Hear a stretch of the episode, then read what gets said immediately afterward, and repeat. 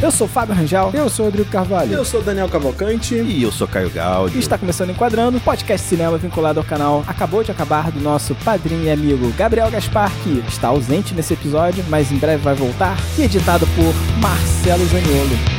É, hoje a gente tá aqui para falar de Kill Bill, filme de 2003. Volume 1. Que, volume 1, exatamente, Caio, muito obrigado. Né, que tá completando esse ano 20 anos, né? Então temos aí 20 anos de Kill Bill. O filme foi escrito e dirigido pelo queridinho, né, do cinema de Hollywood, Quentin Tarantino, um dos grandes nomes, né, do cinema dos últimos 30 anos, tá aí aparecendo sempre. O Fábio tá muito empolgado falando do Tarantino. né? É, tá tão burocrático. Caralho, Dá uma Tarantino. energia aí, É. cara. Pelo amor de Deus. E calma aí, ele não é queridinho de Hollywood, não. Ele é querido dos cinéfilos, entendeu? Hollywood. Dos cinéfilos, é? É, eu acho É. que Hollywood vai meio lá e cá com ele, né? Hum. Manter ele uma distância segura, Ele né? faz bilheteria, né? Então, ele é queridinho. Não tem Oscar. É, tem alguns de roteiro, né? Pulp Fiction, por exemplo. Dois, né? Mas tudo bem. Caraca, é sério? Ter dois Oscars não é pouco, né, gente? É, Pelo amor de Deus, vamos lá. ter um já é Tá difícil. bom, tá bom. Ele não tem muitos filmes, né? Mas ele tem sempre a capacidade de tornar os filmes dele memoráveis. Explora muito das referências que ele tem do- no passado dele, né? Do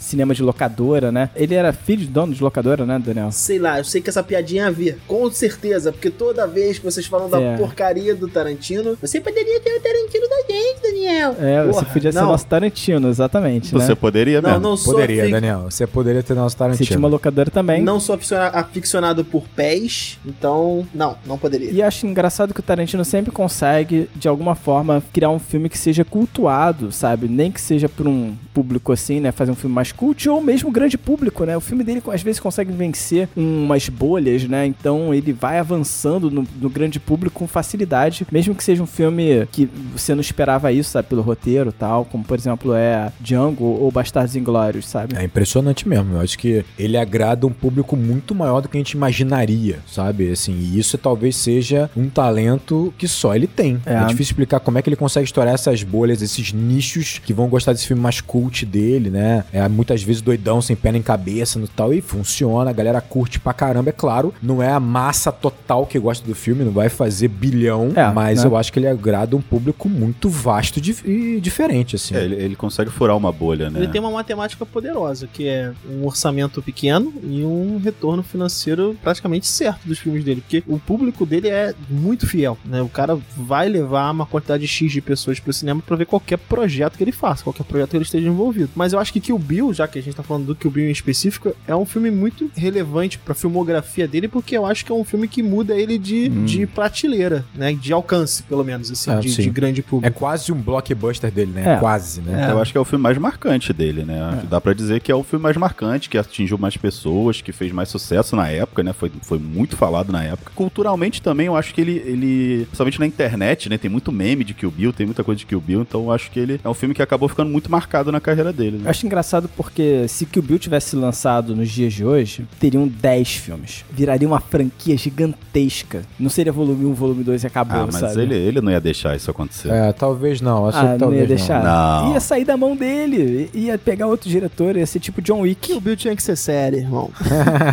Próximo passo. Mas eu acho isso engraçado, né? Porque o Daniel comentou sobre Kill Bill na carreira dele, né? E o Rodrigo comentou, ah, um blockbuster, né? O único blockbuster na carreira dele, de fato, né? E o Kill Bill também, pra mim, ele é um divisor de na carreira do Tarantino, né? Porque ele tem uma característica pré-Kill Bill, assim, né? Que você tem esses filmes num mundo que a gente vive, né? Tipo, na, na realidade que a gente vive, só que com um aspecto meio fantasioso, né? Caricato, né? Então ele vai trabalhar com gangsters, né? Como em Pulp Fiction e de Aluguel, mas existe uma caricatura que é natural dele, né? Mas ainda assim ele tá trabalhando no, tipo, numa realidade que tem algumas coisas que não batem muito bem com o que a gente vive, né? Mas é uma realidade fantasiosa dele. E após Kill Bill, eu sinto que a gente vai mais pra um cenário onde a gente começa a estudar um, fazer um revisionismo histórico, né? Então você vai ver que Django, Bastardos Inglórios, o próprio Era Uma Vez em Hollywood são revisionismos históricos, assim, sabe? E, e eu acho que se, se você parar pra pensar, acho que o Bill Volume 1, ele não não é um filme que você pode dizer, esse é um filme Tarantino, assim. Eu acho Ah, que é? Não? eu não acho. Eu não acho que ele é o filme mais. Assim, ele é um filme muito Tarantino. É óbvio que ele. A genialidade do, do Tarantino transborda ali. Mas o principal, né? Da- que são aqueles eh, diálogos super afiados, é, aqueles momentos cotidianos, né? Que a gente vê muitas vezes no filme dele, que constrói muitos personagens dele. Não tem isso em volume 1. É, é um ponto Você interessante. não tem nenhum é. grande diálogo. É, quanto aos diálogos, eu vou concordar com você, porque É. de fato, né, os diálogos no Tarantino eles são verborrágicos, eles são, assim, não, não são muito reais, né, também, né, porque as respostas elas são ágeis demais e elas são espertas demais, sabe, sempre. E eu acho que, como você colocou, o Kill Bill, ele é o mais fantasioso de todos. Os outros, eles são fantasiosos porque eles têm pequenas mudanças da realidade, né? Todos os filmes, né? Eu acho que tem pequenas mudanças da realidade ali que fazem Uhum. o, o charme do filme. Mas Kill Bill não, Kill Bill extrapola demais, né? São pessoas super lutadores e que sabem um milhão de línguas, existe um mundo ali à parte Sim. e tal. É, é o mais fantasioso dos filmes. E é curioso porque ele fala isso em entrevista. Ele fala: olha, é, eu tô fazendo um filme que eu quero me desafiar. Eu quero fazer um filme que não é muito o meu estilo. Uhum. Ele fala isso, né? Que vai, eu quero fazer um filme mais ação. Eu sou conhecido por filme de pessoas conversando num quarto. E que o Bill não vai ser isso. Hum. Que o Bill não vai ser um filme de pessoas conversando no quarto. Realmente não é É. um filme de pessoas conversando no quarto. É. Eu acho engraçado que realmente, assim, eu vejo também como divisor de águas, mas parece, assim, que ele testou, experimentou até onde ele pode chegar, não só dentro do cinema dele, mas também com o público, e o quanto ele vai ser bancado e quanto ele vai agradar também Hollywood e o público, Aham. com um filme que basicamente parece que ele tá realizando todos os desejos do Tarantino adolescente que alugava os filmes e era viciado É. nesses subgêneros que ele gosta, mas parece que a partir dali, porque que o Bill vai ter um orçamento maior e vai ter uma bilheteria que é a maior dele, né? Tipo, uma das maiores dele, eu acho que ele começa a entender e começa a se aventurar num cinema que não tem mais traços nenhum, entre aspas, de filme B. Eu acho que quando você pega os três primeiros filmes dele, você sente que ele tá dentro de uma área de um filme mais cult, um filme B, Hum. Faz sentido. em que ele meio que sentido. respeita essa área nichada dele. Então, de Aluguel é totalmente nichado, é um filme B. É um lugar muito B, Pulp né? Fiction tem um quê de B também, com um tema pequeno, um filme que conta uma história em dias ali muito rápido e tal. Uhum. É, quando você pega também Jack Brown também, né? Até porque ele vai se influenciar muito pelo Black Exploitation, Sim. que basicamente trabalha filmes B dessa forma, né? Entre aspas, que são grandes filmes. É B por natureza, né? É B por natureza, mas aí quando ele chega em Kill Bill, É. ele sente que ele pode trabalhar uma camada acima e você percebe, né, com Bastardos Inglórios, Django vai ter uma sensação de épico, de uma coisa muito maior, sai um pouco dessa tonalidade do B. Tá no caricato, tá um pouco nessa fantasia extrapolada, no sangue exagerado, na violência exagerada, mas agora tem uma roupagem mais elegante, de cinemão, sabe? Eu acho que ele incorpora o cinemão, sabe, dentro do- do- dos filmes dele. É, eu concordo, É eu porque concordo. depois de Kill Bill, ele faz o Death Proof. É que é um filme super experimental, né? É, mas depois realmente, o que vocês falaram, que depois disso, Vem quatro revisionismos históricos, né? é, salvo engano, é, é- é essa ordem: é o Bastardos, Inglórios, Django, é... Oito Odiados e Era Uma Vez em Hollywood. Exato, Oito Diados era uma vez em O- Hollywood. Oito Odiados não tá nessa lista do revisionismo, né? É, Ah, meio que, assim, tudo bem, mas é- é- pega um contexto histórico, ele vai, ele Sim, vai brincar com, tá, não, tá, com tá- a- tá o dentro. nascimento do- dos Estados Unidos, Mas né? a minha construção aqui é que realmente depois do Kill Bill, não o que né, a Uma Thurman, né, o, o elenco, a Lucille, o elenco do Kill Bill, não sejam grandíssimos atores, né? Mas ele vai começar a, a figurar num outro nível e ele vai conseguir angariar para os seus projetos profissionais e atores de muita relevância. Ele realmente sai de um cinema Ah, entre aspas, B, como a gente tá conversando aqui, pra um, Uhum. um nível onde ele vai conseguir se associar a atores e atrizes que estão no, no alto escalão. E grandes isso- produtores também, E né? grandes produtores também. É. Grandes produtores, né? pro- Quer dizer, grande em termos de grande tamanho, tá, gente? sim. Não É, de, de é, de, é. de competência, É, de dignidade, sim, sim, de sim. É, a hombridade. nós vamos falar disso. Nós vamos certamente nós É, vamos falar nós vamos disso. falar disso. É, a né? gente tá falando de acesso a investimentos, né? É, recursos. Tamanho, projeção, exatamente. Pra mim, assim, parece. A gente vai falar hoje só de, de Kill Bill Volume 1, né? O volume 2 a gente vai falar mais pra frente. É. Outro dia, outro momento. É, mas parece um corte bem claro entre os dois filmes, né? Pelo menos pra mim, assim. Pra mim parece também. que vai ser. Eu vou brincar de, de dirigir, vou fazer cenas incríveis e tal. Aqui é a minha brincadeira de direção. Minha brincadeira de roteiro vai ficar pro próximo, né? Parece ser bem dividido isso, né? Porque era um filme só. Na, Era um na- filme na só, né? estrutura era um filme só. É, então, sim, sim, sim. E é. realmente é isso que você falou, cara. Parece que foram pensados filmes de maneiras diferentes mesmo, Aham. sabe? Vou fazer primeiro o volume 1 de um jeito e o volume 2 vai ser substancialmente diferente. Mas, cara, eu- os caras filmaram tudo linearmente e, e esse filme acontece na montagem. É, realmente parecem dois filmes absolutamente diferentes. Cara, é que eles já enxergava o final desde o início, né? O Tarantino já enxerga o final do filme desde o início, quando ele tá escrevendo o roteiro. Então, ele fala que não. Ele fala que muitas coisas ele não sabia. Ele não sabia, por exemplo, como ia terminar o filme. Se ela ia matar ou não o Bill, se, Sim, sim, sim, sim, se tinha alguma coisa sobre a filha dela. Ele fala que ele descobriu junto com o filme. É, eu não sei até que ponto é, É, eu é acho- também eu ele acho tá que fazendo, é, é né? engraçado porque, assim, eu acho que o Tarantino tem seu personagem, É. no sentido de que a gente sabe que ele controla, Ah. o roteiro dele é completamente amarrado, cada ponto cada vírgula vai ser dito É. pelos atores, né? Ele controla muito a cena, mas ele também consegue incorporar o improviso, mas é tudo muito planejado. Uhum. Eu não sei, é aquela velha história, o cara é genial, né? Então, até onde ele deixou a coisa fluida ou não, Ele fala que não, que o, o filme dele vai surgindo conforme ele vai fazendo. Cara, mas se você pega o roteiro de Kill Bill, cara, o roteiro tem todos os detalhes. tudo. Assim, normalmente, você- quando você escreve um roteiro, você escreve o roteiro. Alguns diretores que fazem roteiro, eles botam nota de direção. Mas o dele, cara, tem tudo escrito no roteiro. Ah, agora vai entrar um. Tem tudo, do início ao som fim. de tiro. Agora vai. É um fundo laranja com. Aham. Tem tudo isso escrito no roteiro já, antecipadamente. Ele bota brincadeiras no roteiro. É Vocês ótimo. só vão saber o nome da, da personagem principal quando eu quiser. Ele escreve isso no roteiro. Exato, Ele cara, fala é. uma coisa também, né? Não sei até que ponto ele. É um personagem, ele é, É, ele um é. Ele é, personagem. Isso vende, ele vende o filme. Não, É, não dá de pra fato, né? desmontar esse personagem agora. Mas eu acho engraçado que o próprio volume 1, ele é fechado, ele é autocontido, sabe? Não me causa necessidade de nem ela, de fato, matar o Bill, que é o título do filme. Ele é tão fechado na concepção desse filme que eu, eu falo, caramba, realmente, né? Tudo bem que vai ter o segundo filme e tal, mas eu lembro na- da sensação de assistir Kill Bill no cinema, e eu saí do filme, tipo, caraca, que foda, mas, tipo, com a sensação de finalização, sabe? Cara, mas aí tem um detalhe parece uma bobeira, mas tô te falando isso com a experiência de um filho de dono de locadora, Uhum. que é o nome do filme. Volume 1 implica em você saber que existe uma o volume 2, o né? volume 2, obviamente, e que eles fazem parte de uma mesma estrutura. Uhum. Então, quando o filme acaba, e ele acaba bem, como você falou, acho que ele acaba bem realmente. Ele Essa um explanação arco. foi importante, né? Se tem volume 1, Caralho, vamos lá, é vamos lá. existe um Não. volume 2. Pior que isso é um ponto Né? importante mesmo, eu também acho. Esse é um ponto importante. Porque se você bota só Kill Bill e depois Kill Bill 2, É, a partir do momento que você acaba o filme Kill Bill e ele não, não fechou o ciclo Uhum. Kill Bill, matar o Bill, você é reclamar. É. Você vai ficar insatisfeito. Entende? Senhor dos Anéis sofreu disso, tá? Sofreu disso, É exatamente. tipo Senhor dos Anéis, exatamente, sofreu disso. E, e olha que é um livro, porra, mega conhecido. Porra, o filme do Tarantino, que naquele momento não tinha um grande alcance, quando você bota volume 1, porra, você já abre um- uma brecha, uma ressalva pra sua né, recepção de, de uma história que, pô, opa, ela não tá toda aqui, Aham. e isso constrói muito isso aí, pô.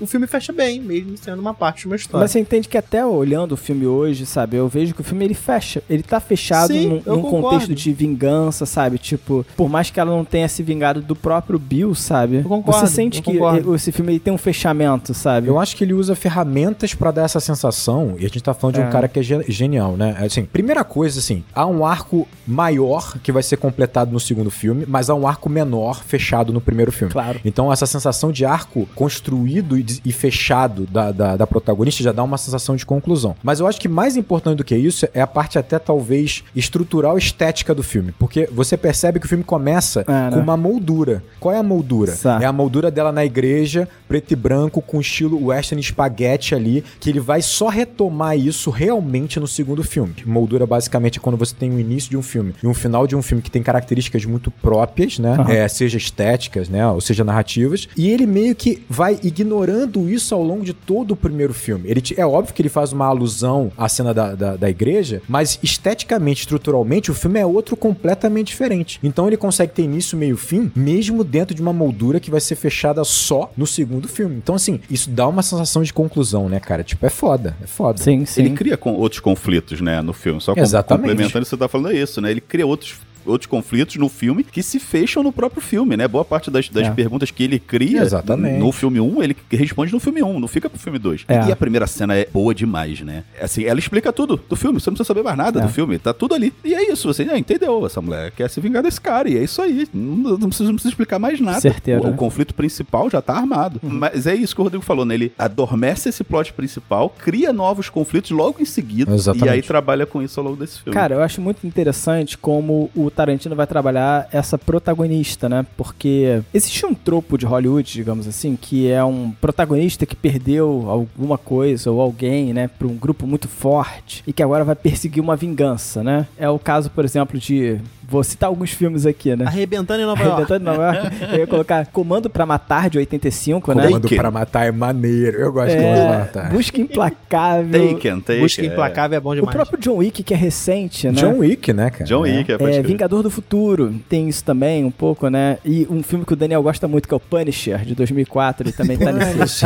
nesse tropo, né? Daniel não tem limite. Ai, meu Deus do céu, cara, vocês só me destroem nesse É um podcast. Punisher na Califórnia ensolarada. É, mas enfim, né? Você vai ver que comumente é um tropo masculino. E o Tarantino ele vai trazer um personagem feminino pra esse tropo. E você vai perceber que normalmente esses personagens femininos, quando eles estão nesse tropo, né? E nem necessariamente nesse tropo, mas quando você tem uma protagonista, você vai ver muita sexualização do corpo dela, né? É, a gente vai ver no, isso no cinema, por exemplo, com Tomb Raider, é, Resident Evil, né? Só pra trazer exemplos, assim, você vai ver que, pô, um personagem feminino, assim, de filme de ação. Desculpa, mas que exemplos, hein? É, cara, tu tá, tu tá benzão de exemplo. Eu fui pegar, assim, gente, mais ou menos da mesma época. Desculpa, não, tá bom, tá bom. Você podia É. pegar, sei lá, o quinto elemento, que tem uma. Ah, é, né? quinto elemento. Quinto elemento, né? É a mesma atriz também. É, né? então, por isso que eu tô falando, né? Você Cara, tem quinto elemento ela só tá com faixas. Pelo menos é um tá filme bom, né, faixas. cara?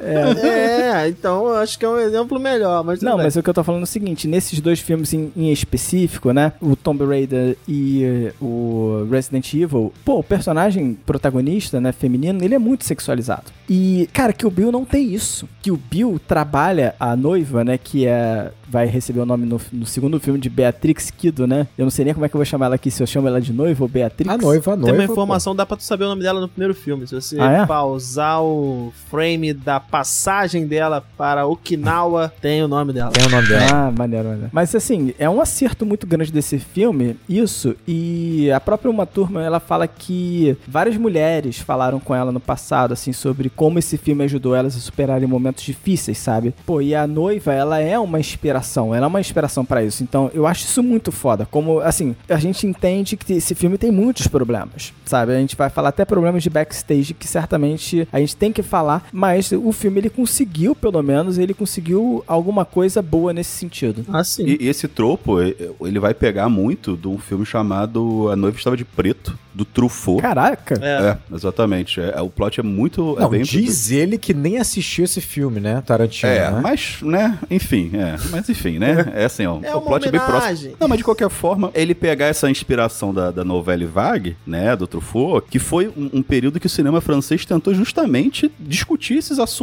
né? De dar mais espaço para as mulheres, de tentar ressignificar muitos papéis das mulheres. Então, de qualquer forma, é, é mesmo que ele diga que foi ou que não foi, enfim, tem essa conversa, né, de, de tentar ressignificar um papel clássico de, de mulher, né? De, de mulheres Cara, no o cinema. que eu acho legal, assim, eu vou falar bastante sobre as influências dele, até porque quem não discutiu as influências de Kill Bill, né? As referências de Tarantino. Mas muito em cima do que a gente tá falando sobre essa sexualização, a gente vai falar muito sobre a influência que, obviamente, ele carrega na, na carreira dele, que é a do Black Exploitation, né? Sim. Então, por exemplo, ele vai passar alguns filmes pra uma turma assistir, e um deles é a Coffee, Uhum. né? Que é um filme de Black Exploitation, década de 70, né? Esse filme ele é estrelado pela Pangria, que é assim, uma ícone É. desse movimento de cinema, né, década de 70, que é o Black Exploitation, que basicamente é um movimento né, de um cinema feito por artistas negros, pro público negro, né, que vai trabalhar o seu universo, vai trabalhar a sua música, sua trilha, seus assuntos assim. Só que há nesses filmes, obviamente, uma grande sexualização. Tanto é que isso vai ser criticado pelo próprio movimento em certo momento assim, né? O que eu acho interessante é que você vai perceber assim, há muito Black Exploitation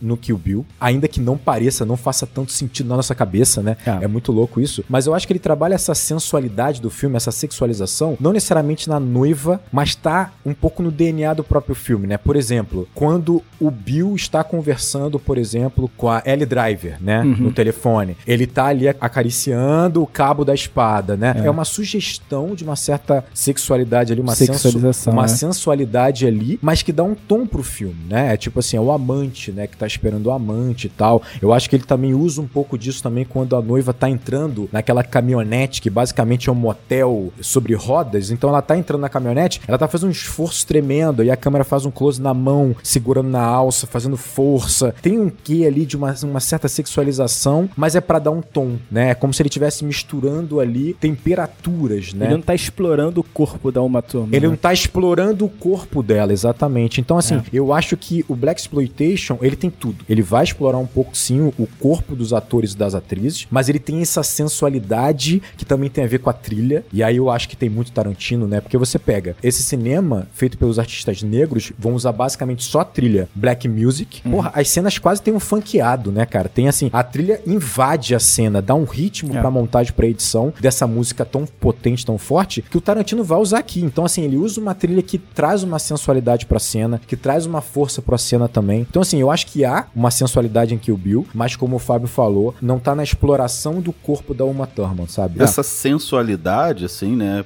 Se dá pra chamar assim, eu acho que ela serve mais pra engrandecer esses personagens do que pra explorar a sensualidade delas propriamente dito, né? Sim, Eu sim. Acho que é uma coisa do, do Black Exploitation que é justamente isso, de valorizar os corpos negros e tal. E ele traz aqui de uma forma, né, um pouco diferente, mas isso, né, Pra mostrar que apesar de tudo, a noiva ela tem a sua feminilidade ainda, né? Ela não, não, Claro, ele não claro. objetifica de nem para nenhum lado, né? Ela não é uma bruta completa, mas Sim. e ela também não é um objeto sexual, né? Então acho que Ah, serve mais maneiro, pra... maneiro que eu quero usar isso aí. É exatamente isso É, que você ela- falou. Vou usar. Lá E assim, a gente tem frente. que entender que é um filme de movimento, né? É. O movimento vai ter sua sensualidade naturalmente. E como o Caio falou, eu acho que. E aí, talvez no cinema do Tarantino tenha muito isso do Black Exploitation, que é você tem um, um certo sarcasmo, um deboche, usando os arquétipos em que os artistas negros eram aprisionados em Hollywood, né? Então você vai ter personagem feminina negra no cinema hollywoodiano branco, era sempre sensualizada, sexualizada, era quase. Era só uma ferramenta. Isso vai ser explorado no cinema do Black Exploitation como também um- uma desconstrução, como se fosse também um deboche. Tipo assim, ah, você coloca a gente nessa caixa, então eu vou usar isso, eu vou me apoderar disso, porque eu tenho o direito de me apoderar disso. Ele brinca com isso em Jack Brown, né? Sim, ele vai brincar é, com isso Ele Jack brinca Brown. com isso com o Jack Brown. Tá no cinema dele, né? Por ele é muito influenciado por E- isso. mas né? aqui eu acho especificamente na noiva, eu acho importante, é fundamental a gente dizer que o Tarantino não fez a noiva sozinha, sozinho, né? E ele reconhece isso no final, né? Quando ele bota lá que foi um personagem baseado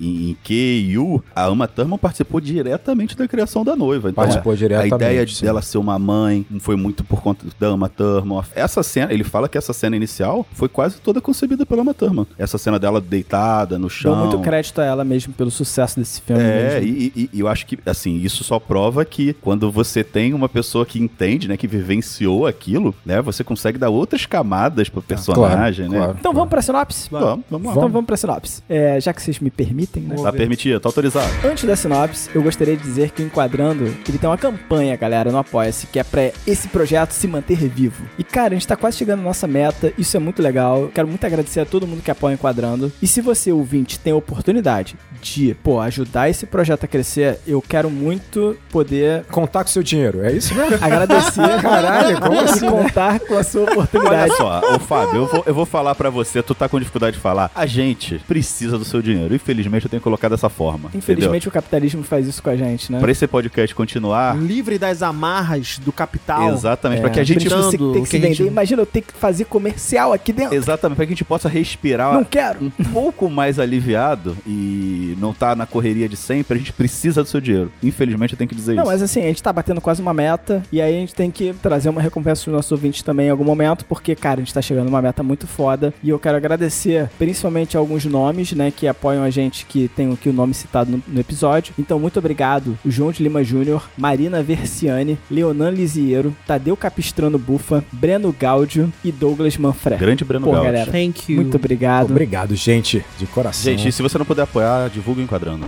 Sinopse. Após sofrer um atentado executado durante seu casamento e permanecer quatro anos em coma, a noiva desperta e vai buscar vingança contra seu ex-grupo de assassinos liderado por Bill.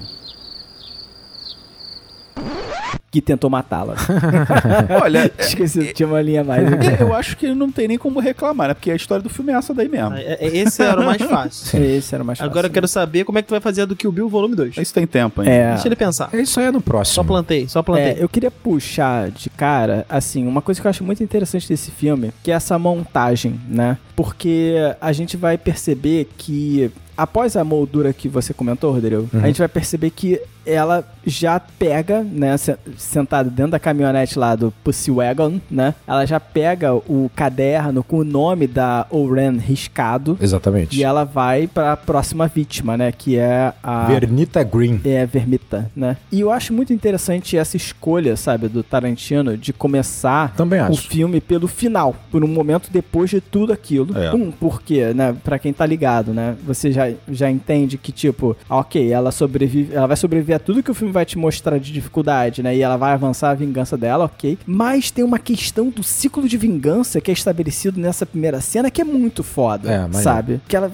vai trabalhar, essa primeira cena vai trabalhar a vingança como um ciclo interminável. Que é debatido até hoje, né? Tem gente que acha que o Bill 3 vai ser né, a vingança da menina. Porra, É, demais. e é, porra, e fecha, né? Realmente, é- é- não sei se foi intencional, provavelmente foi, mas, cara, tem 20 anos de debate sobre essa cena. É cara. foda, exatamente. E esse filme é muito poderoso por causa disso. Eu tava vendo o filme com a Michelle e por vários momentos ela falava: Ué, é daí que veio isso? Por exemplo, o jingle sonoro, né, do, da enfermeira, que ela tá andando. Isso, obrigado, Fábio. É isso aí. Não tem essa capacidade. E várias músicas que tocam, né? A trilha sonora do, É. do Kill Bill, ela, né? É muito potente, É né? muito forte. Então, esse filme, cara, ele, ele é o. Talvez um dos pilares da cultura pop dos anos 2000. Claro. Mas é, claro, né? exatamente. A nossa geração tem muitas referências. Você vai falar com um cara hoje que nem é tão cinéfilo assim, mas tu fala do Pai Mei, o cara sabe quem é o Pai Mei, cara. É. E- É incrível. E assim, Ainda faz um movimento É assim, incrível, de puxar né? a barba, né? ainda faz o movimento da, da, da barba. É e é por isso que eu acho que cara. ele é o filme mais marcante de Tarantino, não tem jeito, assim, é, é- é- é porque ele é o que ficou mesmo na cultura, cara, na cultura geral, né, cultura pop mesmo. É. E sabe o que é engraçado? É tipo assim, o Fábio falou sobre a moldura, né, que eu tinha mencionado. Eu acho que ele é inteligente nesse sentido, assim. Ele vai abrir o filme com a cena da noiva, né, do, da igreja, em que ali basicamente toda aquela roupagem estética é o western spaghetti, né? Então você tem ali o, não só o figurino de cowboy, né, o xerife chegando, chamando o filho de primeiro filho, filho número um. O Silvio Santos. É, é, é bizarro, o, né?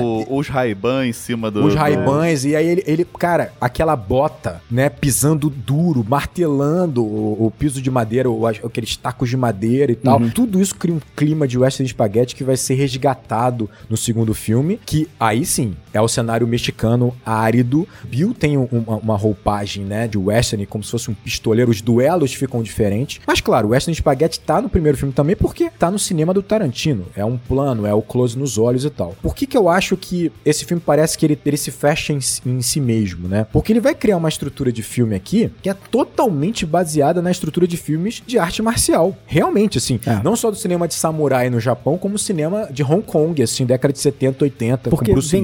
O vilão num combate um a um é uma finalização, né? É uma finalização e não só isso, é uma estrutura de roteiro que ela é totalmente amarrada em volta dos duelos. Os duelos são os nós do roteiro, né? Mais importante que a história são os duelos. Quando você vê um filme, por exemplo, do Bruce Lee, você vai ver Operação Dragão, você vai ver Jogo da Morte. Cara, não importa a história. O que importa é como você leva até o duelo, é você ver a técnica, a habilidade do Bruce Lee. E é né? vencer o, o- o vilão não só por vencer o vilão, é vencer o vilão com que o vilão é bom. O herói ele ganha com que o vilão é bom, não com que ele é bom. Exatamente. E eu acho que o Tarantino é inteligente, sabe, em aparentar que é uma história muito superficial, muito simplória e que a importância está nos duelos. Ele vai dando piscadelas e sinais que a história não é tão superficial quanto parece, quanto seria, obviamente, de um filme B, entre aspas, dos filmes marciais, por exemplo, de Hong Kong, na década de 60 e 70. Por exemplo, quando a, a noiva fala esse bebê é seu, pro Bill, ele já tá aprofundando, criando milhões de camadas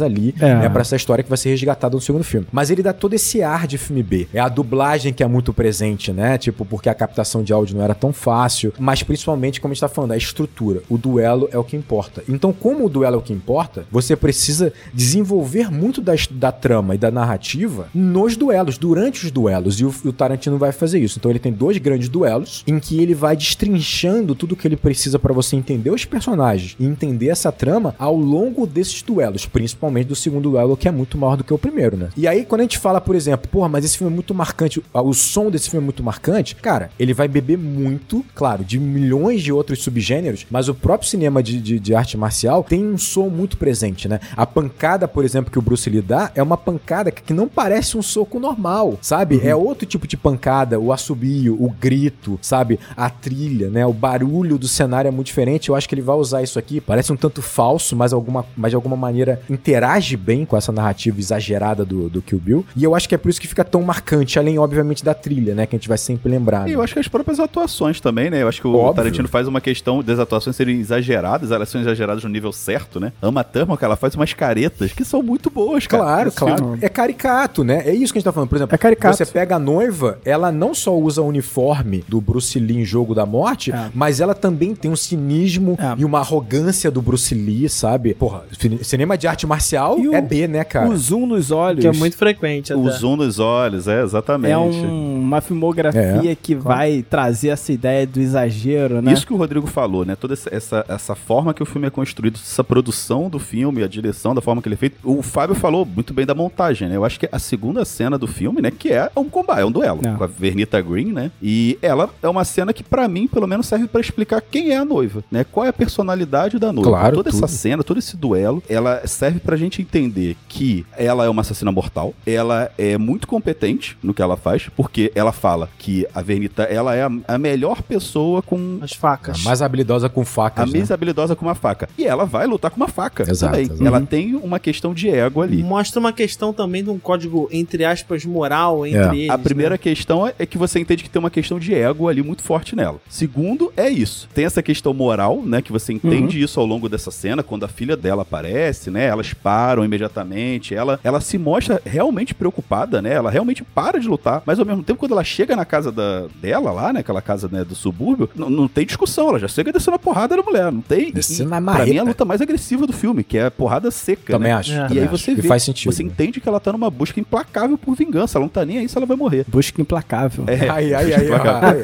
ai. Falou o nome do Parece filme. Lian, Liam Neeson. E ela né? não tá nem aí se ela vai morrer. Então, com essa luta, que parece só uma luta, você constrói o personagem inteiro da noiva. Você não precisa Sim. dizer mais nada pra entender que ela Ah. Tem uma coisa muito interessante aí no próprio diálogo, quando a gente vai pensar sobre a protagonista feminina. Porque ela fala, é, eu deixo. Ela fala alguma coisa do tipo, eu não lembro exatamente o diálogo, mas ela fala, eu deixo a desejar em empatia, em alguns atributos que você espera de um personagem feminino. O que me move é a racionalidade, mais ou menos. É uma coisa assim que ela fala, né? O que eu tenho mesmo é racionalidade. E você fala, porra, é uma desconstrução desse estereótipo feminino, E é sabe? interessante porque essa cena não existe um julgamento moral do que a noiva tá fazendo no filme. Uhum. Essa cena, e ela acontecer antes do, do massacre no, no Japão, serve muito pra isso. Porque você Sim. entender que ela tenta fazer a coisa, né? Ela tá tentando fazer a coisa da forma mais honrada possível. Mas aquelas pessoas não deixam. Então isso serve pra gente já desarmar a nossa moral. Porque se a gente vê primeiro uma cena de uma- É. da nossa heroína massacrando 88 pessoas, é, é muito mais chocante, né? Você acaba já criando um julgamento moral daquela personagem. Entender que existe uma moral, né? Tô muito curioso que tu acabou de falar, Caio, porque assim, eu revi o filme ontem com a minha esposa, a Michelle. E aí ela ficou profundamente irritada com a noiva. Profundamente irritada com a noiva porque ela matou a mãe da garota. A mãe da garotinha. Eu falei, mas você não viu o que os caras fizeram com ela? Você não viu? Ah, mas ela E matou. ela matou porque a garota deu um tiro nela, né? Mas ao mesmo tempo, o Tarantino quer falar: ninguém é bom nesse filme, não, tá? É, Não vai sim. achando que alguém é bom aqui, não. É. É muito curioso como ela, ela se apegou a essa ideia de ela matou a mãe da garota. Mas aí eu, eu percebi que ela não prestou atenção que a noiva estava grávida, por exemplo, no início do filme. É. Quando eu falei isso, ela. Ah, não. Então agora. Ah, está agora. justificado. Agora está justificada a vingança e vamos com ela nessa vingança, nessa jornada. Eu acho que essa cena estabelece zilhões de coisas mesmo, porque assim, Muito, muito, Eu acho que a né? primeira coisa que o Tarantino vai estabelecer, e talvez seja um dos principais fatores para ele colocar esse duelo primeiro, eu acho que ele tá estabelecendo claramente uma questão de universo, né? Você é, pega assim. É. muito disso, né? Uma lógica moral que precisa ser estabelecida, né? Exatamente, porque ele vai apresentar como é que começa o duelo. Basicamente é você olhar o lugar mais comum, ordinário, sabe, rotineiro de um subúrbio americano. Uma casinha branca com suas cerquinhas branquinhas, jardim bem aparado, brinquedos de criança, né? Aquilo ali tá dizendo aqui, isso aqui é um mundo normal, certo? De uma mulher aqui loira indo visitar uma amiga. Quando abre a porta, você vê duas mulheres lutando com faca, destruindo a casa inteira, sem qualquer tipo de preocupação se alguém vai ouvir ou vai chamar a polícia. E aí ele tá dizendo o seguinte: olha só, esse aqui é o mundo normal da cerquinha branquinha. Esse aqui é o universo Kill Bill em choque com esse mundo normal. Quando você pega duas personagens do mundo Kill Bill e você coloca no mundo normal, dá esse choque, dá merda, tudo é destruído ao redor. É isso que ele tá mostrando. Ele tá estabelecendo a diferença de universo. Claramente na primeira cena. É muito foda isso. E tanto é que ele mostra a destruição da casa, sabe? É como se fosse assim: É. não dá pra ter uma vida ordinária comum, normal de esposa e mãe, você sendo alguém do universo do É, Kill Bill. Essas não dá. pessoas não têm o direito Exatamente. dessa vida. E aí, pra mim, começa pra mim a genialidade do Tarantino, porque é uma camada em cima da outra. Porque aqui ele tá pra mim estabelecendo claramente da onde parte o arco de evolução da noiva e pra onde ele vai chegar. Porque nesse momento aqui, você percebe que a noiva, ela tá como ainda a assassina do universo do Bill. É isso é, é o que ela é. Só que ela tá enfrentando basicamente o arquétipo perfeito da pessoa que conseguiu ser o que ela tentou ser e foi impedida, né? Então tá, ela tá enfrentando a mãe, que se tornou mãe, se tornou esposa, que se tornou Aham. uma integrante do mundo normal. Ela tá Pô, é enfrentando verdade, isso. Rodrigo. Eu nunca não, não tinha me ligado nisso, É, não, cara. é. Pode crer, é verdade. Porque era justamente o que ela deveria ter compaixão e empatia, É né? verdade. É, mas é justamente o que ela vai alcançar. Porque o arco dela é exatamente isso. Ela vai começar como uma assassina que tentou integrar o mundo real, tentou ser mãe, esposa, trabalhar normalmente, habitualmente. Foi impedida disso, não teve a possibilidade de ser isso, né? E ela vai começar um arco que vai terminar lá no final sendo o quê? Mãe. Conseguindo integrar talvez esse universo. Cara, o Tarantino tá desenvolvendo isso aqui agora. É da onde ela parte pra onde ela tem que chegar. Olha, é uma coisa impressionante. E o que eu acho mais espetacular é que ele vai usar isso pra dinâmica do duelo. Porque, por exemplo, a gente tá falando aqui, olha isso. Ela, por não ter a cabeça de uma mãe, ela realmente acredita, olha isso, ela realmente acredita que a adversária dela, a Vernita Green, que agora é mãe e esposa, vai realmente aceitar um duelo honroso de facas Duas horas da manhã. Duas da horas manhã. da manhã, num descampado ali, ali em frente. E é por isso que ela é quase morta. É. Porque ela é surpreendida, porque ela realmente acredita que uma mãe não vai fazer o que for possível pra salvar, não só proteger a sua, a sua, a sua filha, mas proteger a condição que ela tem naquele momento. Exatamente. E é legal que ela verbaliza isso, né? Ela tenta falar, ó, minha filha não tem nada a ver com isso, né? Sim, Né? sim. Vamos tentar resolver isso sem passar por ela. Mas né? não surte efeito, tanto que a própria Beatrix vai falar pra ela: para minha vingança ser completa, eu precisaria matar você, Seu marido. matar seu marido, Exatamente. matar sua filha. É. Nossa, né? Você fala: caraca, Beatrix, É foda,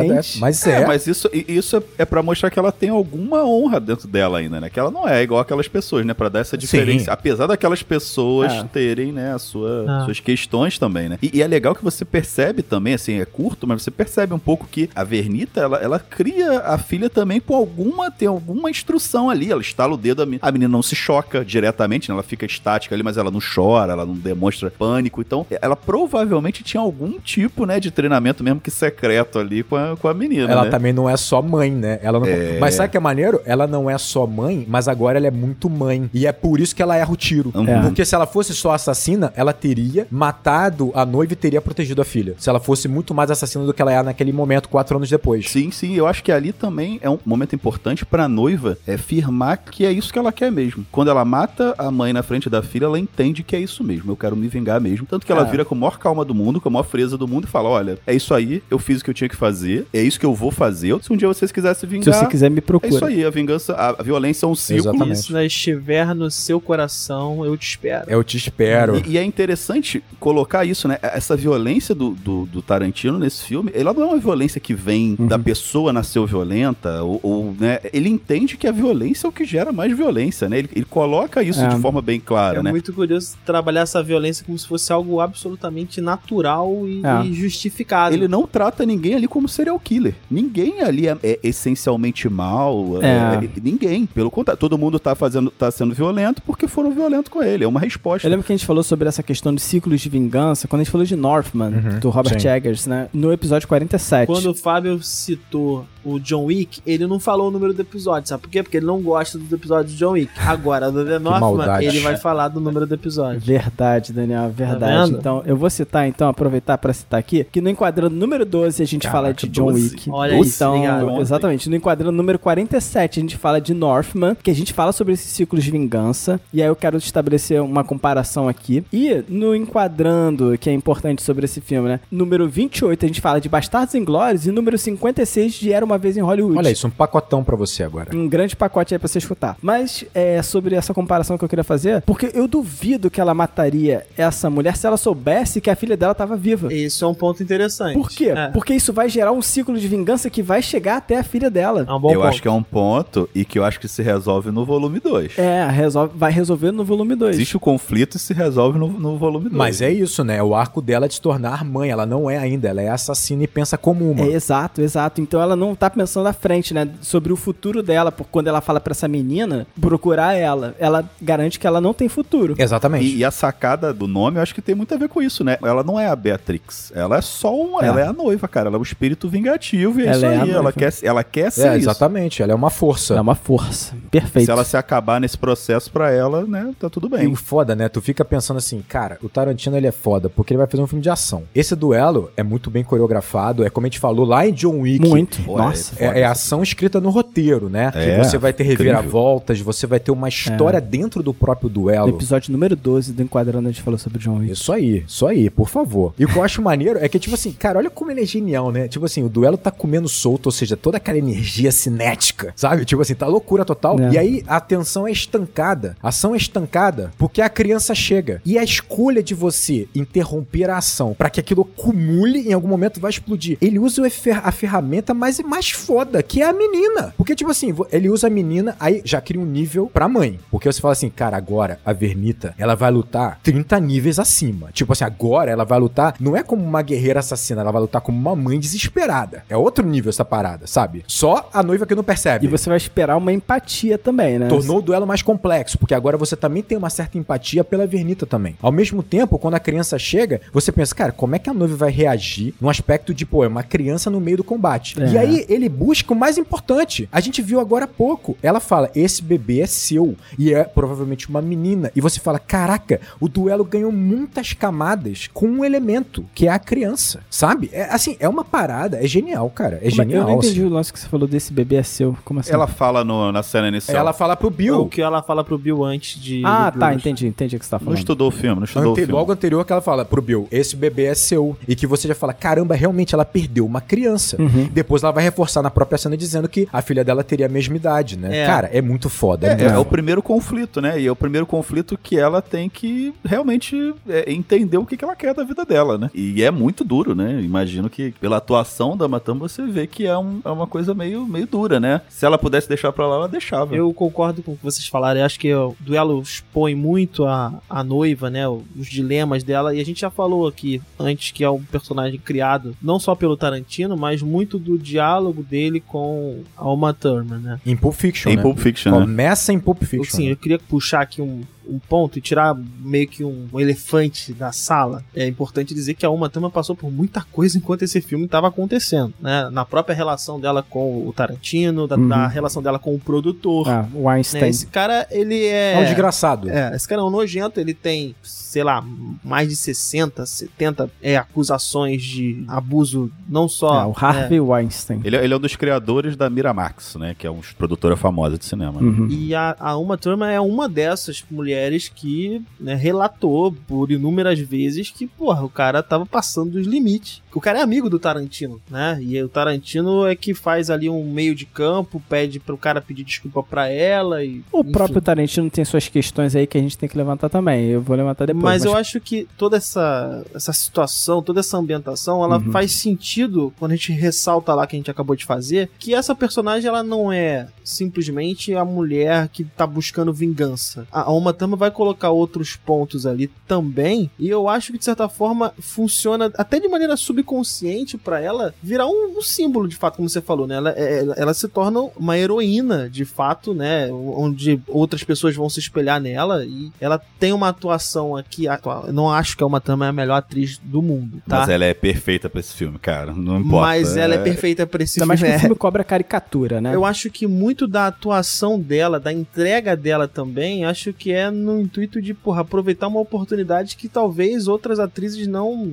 não teriam. Sim. Ela tá numa posição ali de contribuir para a criação dessa personagem, não só para interpretação dessa personagem. E fazer uma personagem forte é também dar uma resposta para esse esses. Além né? disso, Daniel, tem o próprio Tarantino, né? Ele comete algumas coisas que entram numa zona turva que é muito perigosa, sabe? Tipo, e que ele vai ter que responder isso, e ele vai responder lá na frente, né? Quando entra o movimento Me Too, né? Cara, ele faz coisas absurdas, né? Porque parece que ele tem algum fetiche bizarro, porque nesse filme ele chega a cuspir na cara da Sim. uma turma. Essa história da, da, do cuspe na cara da uma turma vem depois de um incidente que a gente vai comentar lá no segundo filme. Tudo bem, mas nesse filme aqui, pelo menos, ele faz questão de segurar as correntes da, que a. Gogo estaria usando no combate, né? Ele faz questão de enforcar uma turma com as correntes, né? Sim. Pra passar uma veracidade. Então, eu acho que assim, sabe? Tipo, é muito complicada a situação da, da atriz né, em Hollywood, Pior né? é que isso tudo normalmente é feito é, com uma desculpa de ser em nome da arte, né? Você É, tem alguns exato. diretores que têm esse problema, e aí né? o cara já tem uma aura de genialidade e tal, você acaba sendo talvez até permissivo nesse sentido por causa disso, Ah, cara. eu sou, eu sou assim, eu sou esse tipo de diretor que vai extrair o máximo da atriz e tal, e é isso mesmo, né? E vai sujeitar a atriz a situações, às vezes, degradantes pra poder extrair realmente uma atuação perfeita. E assim, é uma desculpa que é meio, né? Eu acho isso, na verdade, muito estúpido, porque você pensa o seguinte: isso aí já rola há séculos, mas foi muito fortalecido pelo próprio Hitchcock, né? Hitchcock dizia que ator era gado Hitchcock, e ele é. basicamente conseguia a atuação que ele queria na base da força, quase, né? E aí o ponto é o seguinte: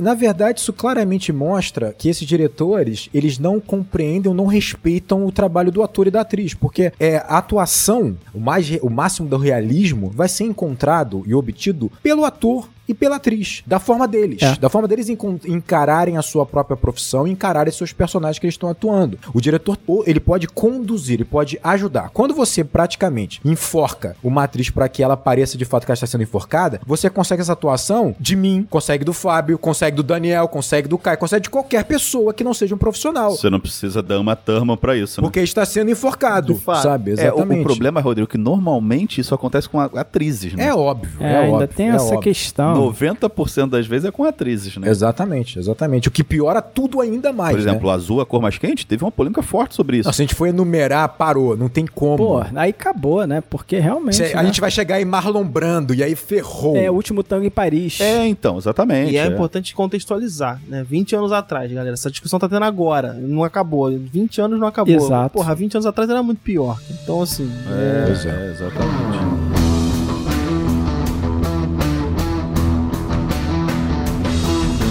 Cara, quando eu assisti esse filme pela primeira vez, me passou muito como exagero, assim, sabe? Eu fiquei, caramba. Porra, o que, que foi que tu achou que é exagero nesse filme? Tudo? O filme inteiro? Isso de fato era necessário, parece muito desnecessário, que é o abuso que a noiva sofre durante Pô, o coma. Eu tava pensando nisso quando a gente tava fazendo outra Cara, conversa. não parece gratuito? Parece um pouco gratuito pra mim, né? O tal do Buck, né? Que estupra e vende o corpo dela. Isso é muito bizarro, né? Mas eu parei pra pensar. Eu falei, cara, por que, que isso tá no filme, né? De fato, quando você comentou lá atrás, acho que foi o Caio que falou sobre a objetificação do corpo, né? E isso é o máximo da objetificação de um corpo, né? É você vender ele pra outra pessoa. Isso, isso é o máximo. Então você para É, então, pra e pensar. a pessoa em coma, né? É, em Imóvel, coma, né? assim, que nem tem controle sobre o próprio corpo, né? Então eu fiquei parando pra pensar que, cara, beleza, é isso que o filme quer me dizer, né? Então tem duas motivações que eu vejo pra ter isso no filme, que ainda assim me parece desnecessário. Eu falo, pô, precisava disso? Mas tudo bem. Uma delas é, beleza, esse filme fala sobre essa objetificação. E esse filme vai colocar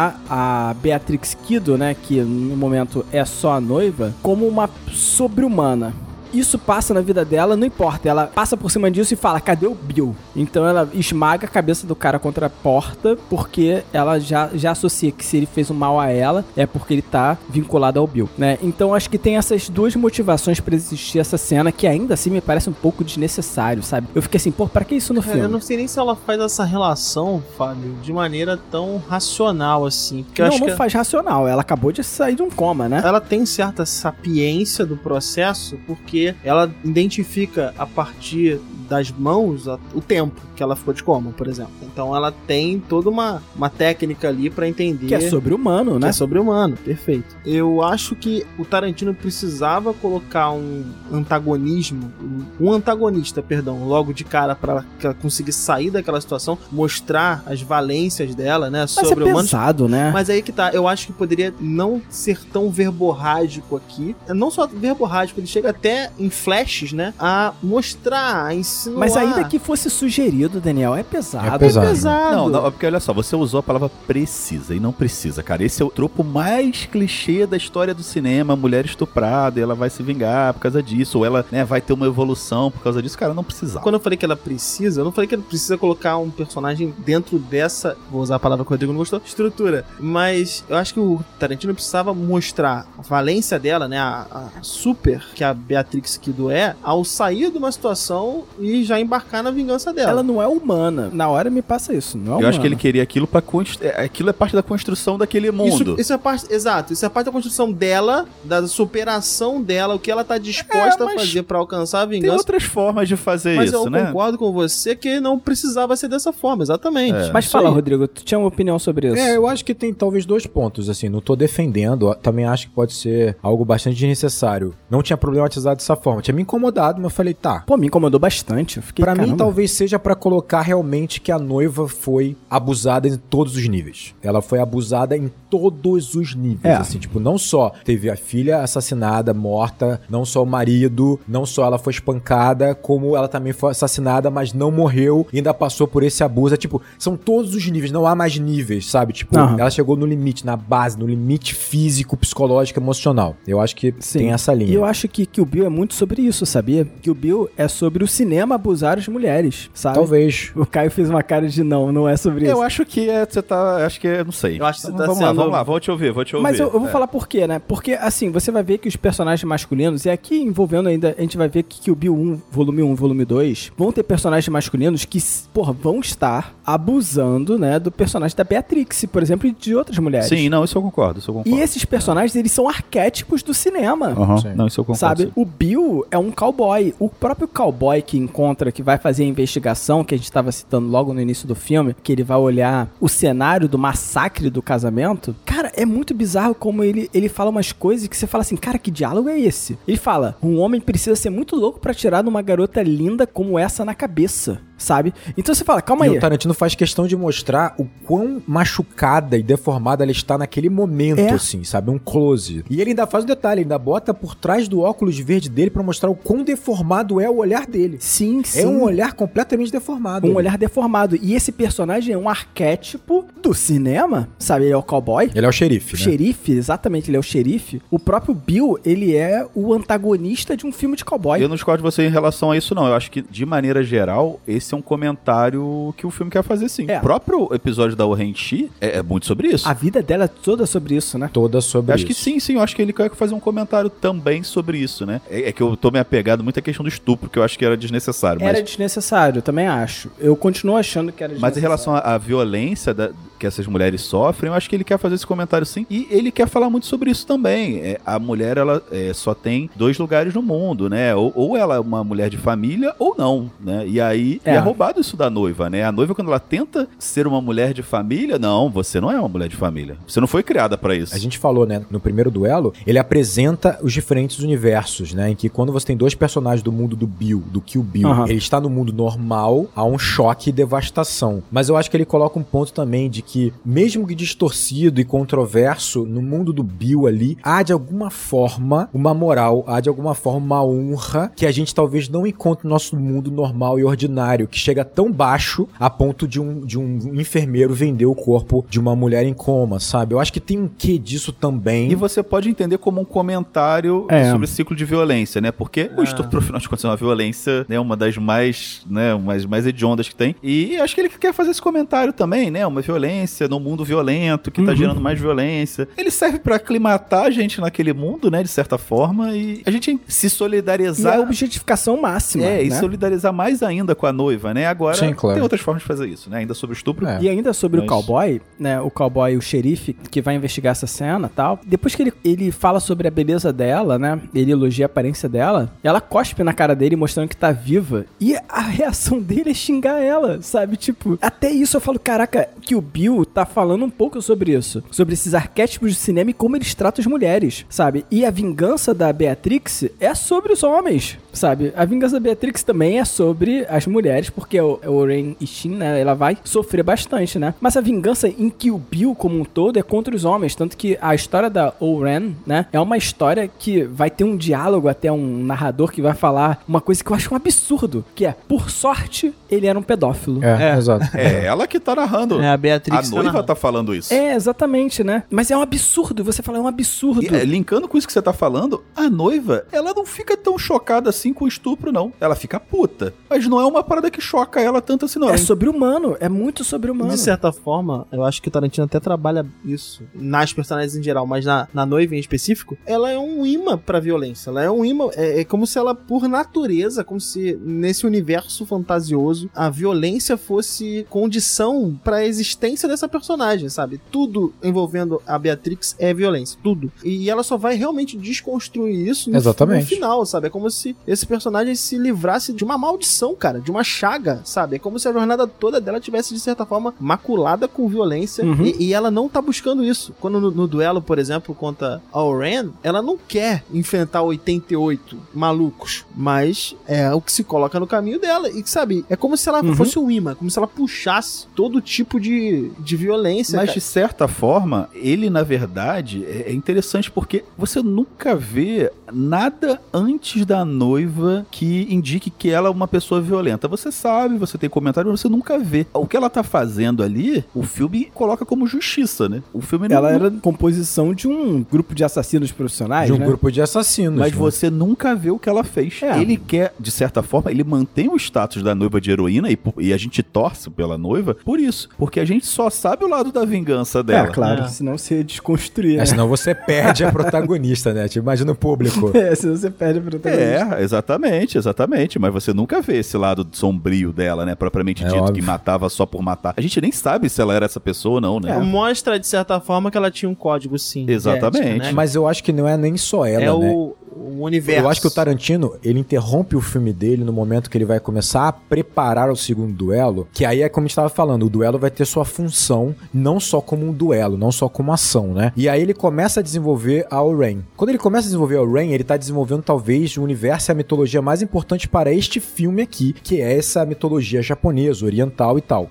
Por quê? Porque você vai começar a entender que honra é essa que vai pavimentar todos esses personagens, porque o Bill também teve um treinamento como ela, né? Ele também teve um mestre Shaolin, vamos colocar dessa forma, e você vai ter toda uma honra japonesa, uma honra oriental que vai pavimentar algumas dessas decisões. É, por exemplo, a decisão dele de não mate ela dormindo, não sei o que lá, calma, tem toda uma questão de honra, tem toda a questão do nome e tal. O filme interrompe para que a gente entenda o que tá em jogo. Tem uma questão de honra, mas tem uma questão de desejo também, né? Exatamente. Eu, eu tenho dúvidas, Rodrigo. E aí, aí- por isso que eu, que eu sinalizei com o não aqui, É. que o Daniel falou que todos eles têm questão de honra. Eu acho que não, cara. Os homens desse grupo não têm honra. Nenhuma. Eles são, eles manipulam e traem à vontade. Ele mata ela no casamento por ciúmes. Não, não, não. É óbvio. Eu não digo nem Exatamente. que é só ciúmes. Eu acho que, assim, pra A- As ele. mulheres têm honra. Não, então, mas quando eu digo uma honra, cara, é uma honra mais, assim, pavimentada dentro de uma concepção de samurai. É um código. Eu acho que é um código. É um código. É, acho que é um código. Acho É que um código que a gente não compreende perfeitamente, né? Exatamente. O samurai tem uma honra que muitas vezes a gente não consegue compreender com uma cabeça de ocidental, por exemplo, né? O livro do Musashi tem uma passagem que basicamente ele mata um personagem que você fala assim, caraca, mas ele fez isso dentro de uma honra dentro da cabeça dele, né? Existe uma lógica que a gente não consegue compreender, né? Existe uma lógica dentro desse código, né? Eu acho que o ponto aqui, pra mim, o que deixa também muito enfurecido o Bill, ele vai misturar os sentimentos que ele tem pela noiva, claro, mas também eu acho que é uma questão assim, ela vai menosprezar ou ela vai rejeitar esse universo, né? O que o Bill significa e todos eles significam. É como se, como o Daniel falou, ela é como se fosse uma super-humana em que ela vive totalmente à margem dessa moral que nós temos, dessas leis que nós temos, com uma técnica muito acima, né? Ela não é um ser humano normal,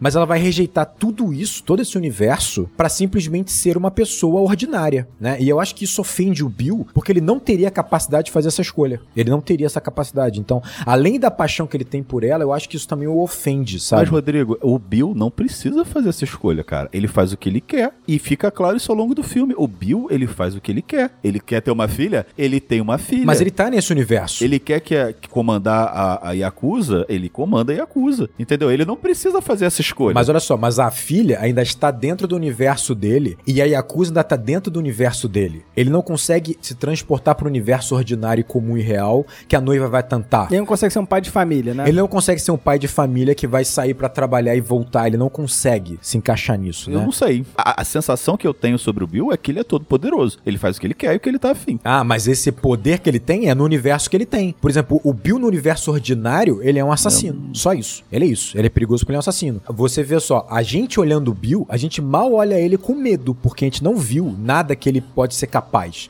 Agora, quando a noiva ouve ele falando, ela tá em pânico. Mas por quê? Porque ela estava inserida no universo dele. Sabe? Eu acho que a força que ele tem tá no universo, tá no universo dele. Eu acho que faz sentido. É porque a gente tá falando de, de universo ordinário, mas o universo ordinário é um universo onde as pessoas andam com katanas no avião. Não. Quando eu digo universo ordinário, é o universo, o universo do mundo real. Ele tá falando, tipo, nosso mundo. do nosso mundo caso houvesse um grupo de assassinos como ah, as víboras. Ah, não, tá. Você tá transportando o Bill pro mundo real. É, eu, eu se- tenho dúvida se naquele mundo existe esse mundo real, entendeu? Como o nosso, entendeu? É Existe. porque a Beatrix faz esse movimento, né? Sim, sim, sim. Exatamente. A Beatrix faz o movimento de tentar sair desse mundo de assassinos e vir pro mundo real, casar, ser uma mãe de família, né? Sim, sim, como a Vernita Que é um faz. movimento que a Vernita conseguiu fazer. Exatamente. Mas então, até que ponto esse mundo real é dessa forma que a gente entende, né? Ah. E Eu acho que o Bill, se ele quisesse, ele faria isso, porque quem que vai parar ele? Então, tudo bem, porque nós passamos a conhecer o Bill. Não, ele não tem antagonista, cara. Mas eu acho que é uma questão psicológica, entendeu, Caio? Psicológica, no sentido assim, por exemplo, se você. É. Eu acho que o grande ponto é assim: se você vê na- no meio da rua um cara que você não conhece, você vai falar assim: beleza, é um cara que eu não conheço, é o Bill, um idoso. Agora, quem conhece quem é o Bill porque está inserido no universo dele, vai ter medo do Bill. E ele é inebriado por esse poder que ele não tem fora. É o poder, né? É, que ele não tem fora. Que ela abdicou totalmente, né? Mas assim, o personagem do Bill é um personagem curioso, né? Porque a gente nunca viu o Bill sendo um cara incrível. Ah, sim, claro. Só é claro. comentado. Mas a gente, em momento nenhum, pelo contrário, né? Ele já é um. Já é um em momento nenhum, existia até uma cena Porra. do Bill lutando, mas ela foi cortada. Sabe quem constrói o Bill pra gente? O armeiro, o cara da espada, o É, forjador, sim, sim, sim. né? O mestre da forja. Tori Hans. A Tori Os personagens que estão ao redor dele. É, mas esse cara é impressionante como ele tá tantos anos sem fazer uma espada e ele ouve o nome do Bill e ele sabe que ele tem necessidade de fazer uma espada. Eu Sim. acho que assim, a única ação do Bill que a gente tem pra construir esse personagem, como funciona a lógica de raciocínio dele, o que ele conseguiria, o que ele não conseguiria fazer, é o assassinato, a tentativa de assassinato da noiva no início, e transparece muito a ideia de que ela o traiu, não no sentido bíblico, mas que ela traiu o código moral, o acordo e que ela não poderia ter uma vida mundana. E aí abre aqui um precedente que eu acho que o volume 3, se houver, Esquece a isso, gente cara. tem realmente bastante conteúdo, porque assim, a Vermita consegue fazer essa transição. Sim. Por que a noiva não conseguiu fazer essa transição? Então, assim, eu acho que tem uma relação do Bill para com a noiva, que é, obviamente é uma, é uma relação de mais proximidade, não é só uma relação profissional, existe uma relação ali é, amorosa, não sei se afetiva pela parte dos dois. Quando fala afetiva, a relação é a, a sentimento de fato. Isso tá nesse filme, né? Porque ela, ela fala pra pra ele, né? Ainda na cena do. Mas é o que eu tô te falando. do Eu não sei se é né? simplesmente uma relação emocional, se eles se gostam de fato, se é uma relação simplesmente carnal. É isso que eu tô te falando. Eu Não sei qual é o nível da relação entre esses personagens. Mas existe no Bill uma ideia de traição. Ele foi traído por ela. É, o Rodrigo especificou, né? Essa questão do mundo. Então, é, e é justamente Abandonou isso. Eu acho dele. que o- o que fere tanto o Bill é essa possibilidade dela cogitar um outro universo sem ele. E eu acho que aí vai muito com o que o Caio colocou ali. Eu acho que o Bill é o onipresente desse universo. Ele tá em todos os espaços. Ele não pode estar fora das relações, sabe? Então, a partir do momento que ele vê que uma personagem, né, que é uma, um indivíduo, que é a noiva, está visualizando um Uma saída, né? mundo sem ele, uma saída que não passe por ele, isso ofende. Ele não tá envolvido, né? Não, É. e o Bill, ele não vai lá e resolve a parada. Ele chama todo o grupo da galera pra dar um recado. E, e esse recado é quem sair daqui vai ser a mesma, vai acontecer a mesma coisa. Obviamente, né? Então, é, obviamente. quando eu falo que ele consegue fazer o que ele quer, é por isso, ele não foi lá, né? Ele não teve a honra de ir lá e ele resolver, né? Já que ele tava se sentindo traído, ele que tava, né, ela tava abandonando ele. Ele não foi lá pessoalmente e resolveu. Ele foi lá pessoalmente, levou mais 10 pessoas e Quatro, né? assassinou todo mundo ali, né? Mas ainda assim tá dentro de um código, né? No sentido de que todos sabem que quando você sai, você vai sofrer muito mais do que qualquer um de suas vítimas, por exemplo. É. Então, assim, fica claro que há dentro deles um código. É uma lição, né? É uma lição. Mas a Vernita Mas é sai. isso que eu tô te falando, a Vernita consegue. A Vernita a sai. Vernita sai. Mas num outro momento, né? Não sei. Será? Não sei, esse é o ponto, sabe? Existe uma Não, relação. teoricamente é muito próximo, né? Porque a criança tem 4 anos também. Vamos deixar pra falar disso no volume 2? É, eu acho que é mais volume 2 que bem. volume 1. Ok.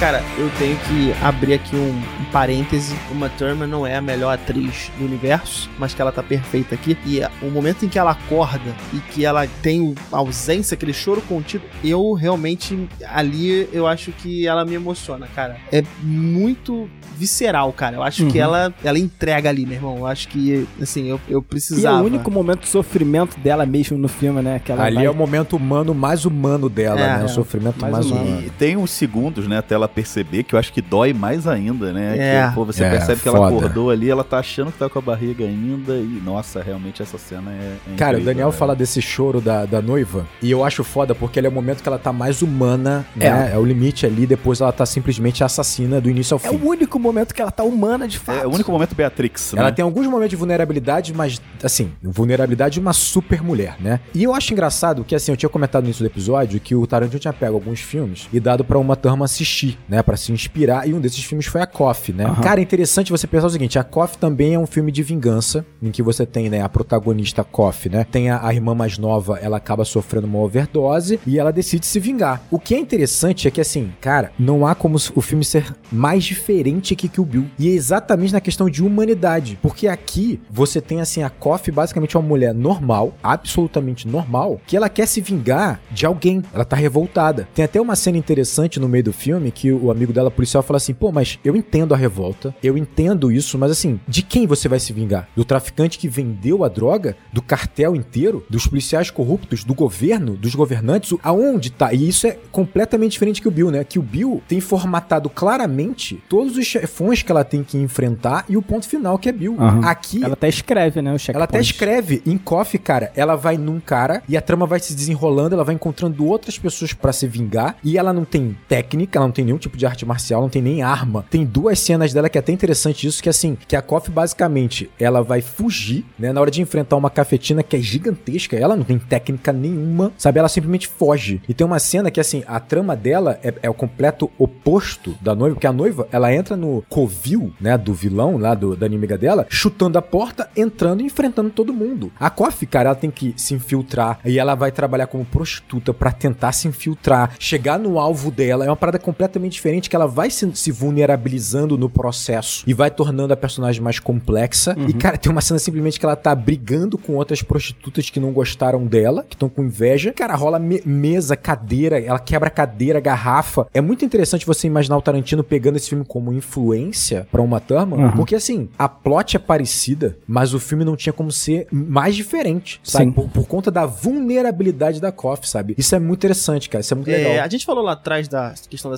sexualização, né, dos corpos e tal, da objetificação dos corpos. E eu acho muito interessante a escolha do Tarantino em, ao abordar uma personagem que essa sexualização do corpo objetificação do corpo feminino ela vai estar tá dentro da cerne da personagem, ele muda a linguagem. Ele vai pro anime. Uma animação, né? Não necessariamente um anime, né? Nem tinha como, né, cara? Exato. Envolve criança no negócio. É, mas acho muito interessante a mudança de linguagem. Porra, eu, adoro essa parte eu do também. filme, cara. Eu adoro. Isso dá um tom pro filme também, Eu né? adoro, mas eu adoro essa arte, cara. Não, adoro... esse anime é um, porra, um absurdo, né, cara? Nossa. É muito É um foda. absurdo. E esse estúdio, fica aí a curiosidade inútil. Esse estúdio, ele também fez o clipe Breaking the Habit do Linkin Park. Não, calma aí, porra. Esse estúdio fez Ghost in the Shell, cara. Você tá de Porra, sacanagem. tá de zoeira, Daniel. Esse né? estúdio fez The End of Evangelion, cara. Não, esse o que eu estúdio. estou te falando é que ele usou Porra, a The meio... End of Evangelho é muito Esse bom. estúdio fez Psycho Pass. Deixa eu voltar. Caraca, Psycho Pass é muito bom. Porra. Ele usou a mesma identidade artística para o clipe. Porra, não, Ah, não, o ficou traço feio. lembra muito o traço do que Ficou feio. Seu jovem no metal tá. Aproveitando tá e conectando com todas as referências do Tarantino pra esse filme, ele se baseia essa história da Oran num filme chamado Lady Snowblood, que é Vingança na Neve de 1973, Maneiro né, que é uma menina que tem os pais mortos, né, a mãe estuprada, bizarro, e ela se torna uma assassina com o objetivo de vingar os pais, né? E é muito interessante porque ele vai trazer também muita coisa da estética que a gente vai ver para a Oran desse filme. Então esse filme acaba sendo uma grande referência. A estética quando ela tá depois, né, toda no, no restaurante ali, né? Até a luta final, né? é- Sim, é sim. bastante parecida, É, né? até o É. cenário mesmo da luta final. O interessante do anime, da arte do anime, é que é a noiva contando a história. Perspectiva da Beatrix. né? Perspectiva da Beatrix. E, e é legal que o anime parece os esboços, né? Parece alguns lugares, parece assim, Uhum. simulação que você faz, né? Então ela é muito essa visão dela de quem é a Oren. E de certa forma, ela contando essa história, de certa forma, ela quer alçar a moral da Oren, né? Ela quer mostrar o quão importante ela é e o quanto ela sofreu também pra chegar onde ela chegou, né? E- É. Como se fosse de fato a noiva imaginando como é o passado da Owen, com essa ideia do esboço, essa ideia do, do não finalizado exatamente, né? Que a, a movimentação é bem livre. Me passa a ideia de como ela tá imaginando como é que foi a infância da Owen ao contar. É como se ela estivesse contando e ao mesmo tempo a gente vendo o que tá passando na cabeça da noiva ao contar. É. É, muito interessante quando a gente vai pra personagem real, né? Com a, com a live action, com a Lucy Liu. Ela é incrível também. Ela é incrível também. Ela é exatamente a evolução do anime, assim, Uhum. né? do, do- da animação. Tô usando a palavra anime. É um anime, né? É, é um anime, mas acho que tem uma questão aí do porquê ser anime. É o estúdio japonês que fez uma animação. É um estúdio japonês. Não, não é nem por causa disso, porra. Tô te falando isso porque, Quanta de agressividade. certa forma, é a única personagem das víboras que tem uma descendência asiática. Sino-americana. Então talvez faça É, sentido. mas, é- mas olha só, mas é o que eu tava falando. Eu acho que ele aproveita. Essa personagem é uma personagem chave pra ele, porque ele vai conseguir desenvolver o universo mais importante pra esse primeiro filme, que vai estabelecer todo o código É. pra nós entendermos muito de como funciona aquele grupo. É. Ainda que no segundo filme seja, obviamente, um kid western muito mais forte, né? A origem desse grupo de assassinos vem do Japão. Exatamente, vem dessa mitologia, desse código. Então é muito importante pra gente, né? É. E, e fica a curiosidade aí, que eu pensei que o Daniel ia trazer, não trouxe. Originalmente era uma personagem japonesa mesmo, a Orenchi. Mas ele assistiu um filme da Lucy Liu, gostou muito dela, e aí ele mudou toda a história da Orenchi pra comportar a Lucy Liu. E aí com isso ele deu outras camadas pro personagem, né? Que é o que ele fala que vai construindo o filme ao longo da, né, quando ele vai fazendo. É um pouco disso. Toda aquela cena ali, né, dela sendo confrontada por conta da, da ascendência dela Aí acusa não aceitar ela, né? É, é- é- só existe porque ele queria a Lucilio, de Maneiro. qualquer jeito, né? E, e é legal, dá uma camada legal, né? Você, foda, ao mesmo foda. tempo, se solidariza com a Orenchi, né? Você... Sim. Solidariza, acho que é uma palavra meio forte, mas você compreende. Ah, eu acho que sim, né? Não, quando você vê a história dela, você se solidariza, né? Não, tô falando da cena dela cortar a cabeça do cara porque o cara fez a piadinha. Ele mereceu. lá, É, porque o cara é xenófobo, né? É, você fica até assim. Ele né? mereceu. Não, mas sabe por que que solidariza? Porque a história da Orenchi é marcada por homens sendo extremamente violentos com ela. É. Ela não é, ela não é japonesa, ela tá no Japão por causa do pai dela, mas ela viveu ali, né? Ela, A Uhum. personagem dela se criou ali, naquele lugar. É. E no momento que alguém contesta isso, é muito ofensivo pra ela. E tem um histórico muito bom, né, entre o Japão e a China, né? Tem, maravilhoso. Nossa Tem, Tem um senhora. histórico muito maravilhoso. Gente, por favor, Fábio, a fala do Fábio conteve ironia. Talvez você ouvindo não tenha pego a ironia que o Fábio tentou colocar, né? Ah, isso é importante. É, eu tô falando é que o importante. Né, que o Japão, ele invadiu a China, É, né? Invadiu muita galerinha ali na, no leste asiático. Foi um então... imperialista violento com a China, né? Achei muito interessante, Daniel, você ressaltar a ideia de que é a Beatrix que está contando a história da Uran, porque também constrói a Beatrix o fato dela falar, né, na narração, uma coisa que eu fiquei assim, caraca, pesado, que é, por sorte, ele era um pedófilo. Caraca, isso é tão sobre-humano, é tão fora da nossa realidade, sabe? Essa frase é tão fora da nossa realidade, que você fala assim, caraca, sabe? Tipo, o que que tá acontecendo? É isso, mas é Mas isso. isso fala sobre a Beatrix. cara. Mas fala sobre a Beatrix, exatamente. Isso fala sobre a Beatrix, porque é exatamente a ideia dela é vingança. Ela só tá pensando dentro dessa ótica. Exato. Para a motivação vingança, foi ótimo o cara ser um E de certa forma elas são assassinas também, né? Então ela tem esse pensamento. Eu acho que também tem a ver com uma ideia de que, assim, aquela ironia de que o cara morreu pela sua pior imundice, Sim. sabe? É, tem isso também, que é uma coisa que ela vai buscar também, né? A Exatamente. própria Beatrix vai buscar isso, né? Eu acho, eu sim, acho. sim. Vai é. buscar isso, por exemplo, com a francesa, né? Foi aquilo que a gente falou lá atrás, né? Ela quer a honra de matar as pessoas com o que elas têm de melhor, ou de pior, nesse caso aqui, né? Então ela quer usar a arma do, do cara contra ele. Então ela acha bonito isso, né? Ela vê uma, uma beleza, usar a imundice dele contra ele, né? Explorar Porra. isso como fraqueza, né? A escolha de colocar a noiva narrando, né, a história da Rain não é só funcional, né? Mas eu acho que tem ali não só uma questão também de identificação. A, a Rain teve o arco dela de vingança, a noiva está no arco dela de vingança, mas há algo talvez mais importante que vai pautar esse duelo, que é a questão da honra, de fato, o respeito entre essas duas adversárias, né? E aqui, pra mim, esse duelo é, é, é foda demais, e eu acho que ele tem uma história dentro dele que é foda. Porque assim, ele estabeleceu com o anime as linhas do que seria um código moral samurai. Você entender um pouco mais o que é a questão da honra, né? A questão do duelo, que é algo importante pro final com a Rain, né? Quando ela vai duelar com a noiva. E aí, reforçando aqui, né? Quando você fala sobre um código samurai, de um duelo, é talvez o, o confronto mais honrado, mais digno que existe, né? A gente não tá falando aqui de um confronto entre dois pistoleiros no Velho Oeste, né? A gente tá falando aqui, na verdade, é de dois guerreiros em que tem toda uma etiqueta pra esse duelo. Essa etiqueta vai desde a sua vestimenta, desde a sua arma, desde a sua compostura e maneira de duelar. Você nunca vai dar um, um golpe baixo, um golpe covarde, né? Você nunca vai ser furtivo num combate entre dois samurais. É uma coisa honrada frente a frente, né? Quando chega ao ponto de que o adversário se sente honrado de ter sido derrotado pelo seu inimigo por conta da honradez dele. Então isso é importante pra gente começar a entender a história que há no duelo, né? Em todo esse duelo que vai culminar no confrontamento com a Rain. Porque você vai perceber que como é que começa a noiva? Ela começa completamente o contrário do que seria um samurai elegante dentro de toda a etiqueta desse duelo no começo da batalha. Porque simplesmente ela tá cortando o braço da francesa da maneira grotesca,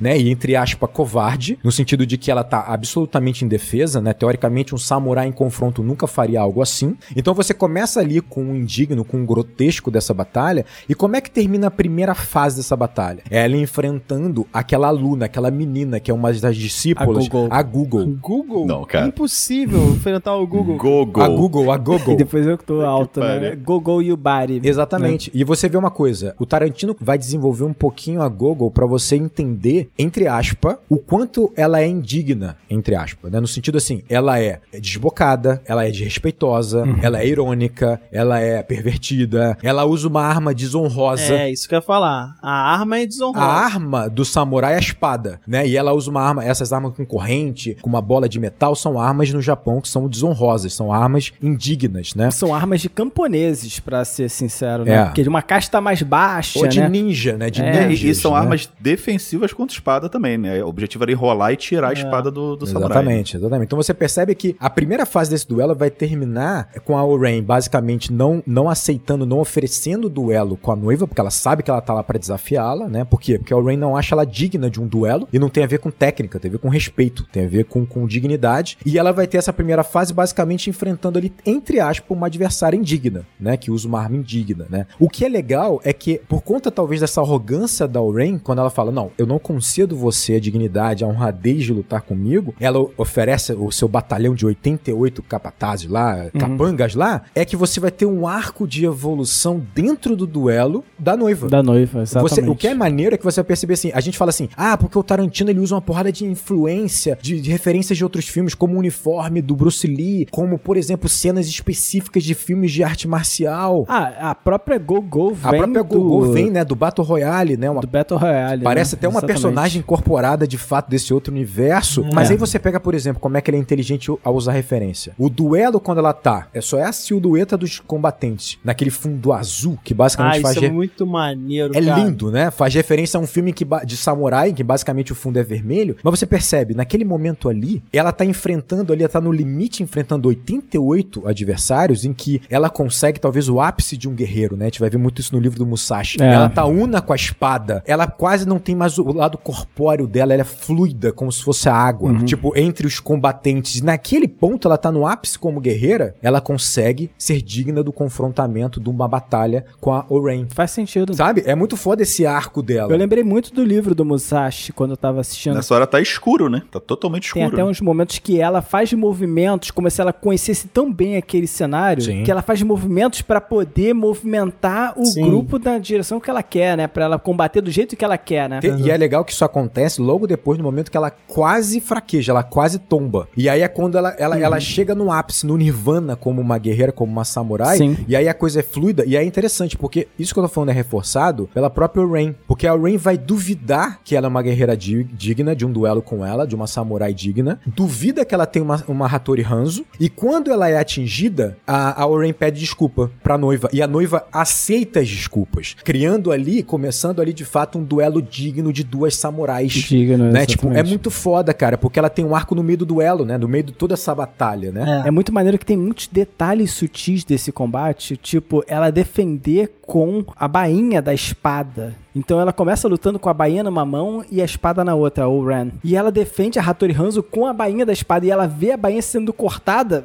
facilmente. E isso, tipo, avança pra um outro ponto, sabe? Opa, calma aí, eu tô enfrentando uma espada realmente poderosa. Não, e você percebe que o ato da Oren usar no início da batalha a própria bainha da espada é desrespeitoso. É desrespeitoso. É, né? é desrespeitoso com, né, pra, um- pra esse código samurai, porque ela tá de fato menosprezando a adversária dela, né? Ela não, ela não acha que a noiva é digna desse, Uhum. desse, desse combate, e não é por técnica, é por uma questão de respeito, de fato, que ela vai encontrar no meio do combate. É muito foda. E é Uhum. por isso que há essa identificação entre as duas, esse respeito mútuo, e talvez daí venha o fato da noiva se sentir digna de contar também a história da Oren, né? Que vai ser morta por ela, que vai ser derrotada por ela. É, tem uma curiosidadezinha. No duelo com a Oren, a Oren diz que ela não vai durar nem 5 minutos no combate, né? E aos 4 minutos e 59, a noiva corta a cabeça da Oren. Então o Tarantino previu aí 5 minutos de duelo certinho pra fazer essa linha funcionar. Caraca. Essa frase Eu funcionar. adoro a Ren tirando o sapato e pisando na neve com a meia branca. É foda. Nossa, é foda. E a espada dela é maneira demais, né? É, a espada dela é muito. Eu queria a espada Não, dela. eu fico com a da E, a espada dela tem um detalhe: a espada dela não tem guarda. É, exatamente isso que eu ia falar. Não tem guarda. Ou seja, ela é extremamente, normalmente, né? Isso significa que é a pessoa extremamente hábil e extremamente agressiva no combate, Uhum. porque ela não tem defesa na espada dela propriamente dito. Exatamente, ela tá muito próximo da lâmina, né?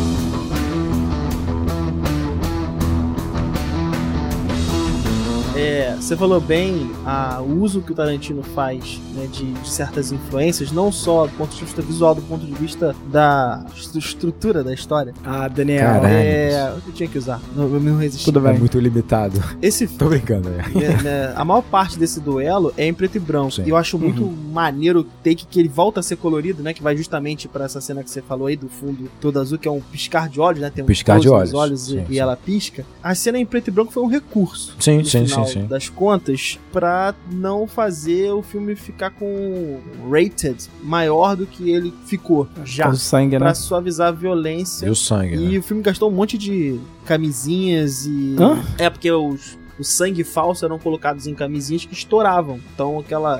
O Daniel joga a informação achando que a gente já vai saber que era Caralho, usado é. as camisinhas pra estourar o sangue. Porra, Daniel. Não, mas é porque eu jogo a informação assim, você vê. É teu ápice como jornalista informativo. Tá fluido, É, pá. a, a informa- a informação, eu estou uno com a informação. Flui. Tem várias técnicas que ela usa na, no combate que são de fato técnicas que estão no livro do Musashi, né? Como vocês falaram. Por exemplo, o fato dela usar a espada para ver o reflexo de quem tá atrás dela, né? No, no círculo de, de inimigos, ela usa a espada em posição para ela enxergar quem tá atrás. O fato dela subir, por exemplo, para o segundo andar para ela enfrentar menos inimigos de uma vez só, Enfileirar eles na escada. Né? enfileirados. Né? sim, Então sim. tem várias técnicas que ela usa ali. É o cara, Musashi contra os Yoshiokas, eu lembro disso. Yoshiokas, claro. O clã exatamente. Yoshioka. filmar essa cena foi terrível, assim, porque foram dois meses pra gravar todo esse, esse arco. O Tarantino exigiu fisicamente que ele podia e o que ele não podia da, da Uma Thurman. E esse filme todo foi filmado em 150 dias. Então, se a gente for pegar uma estrutura,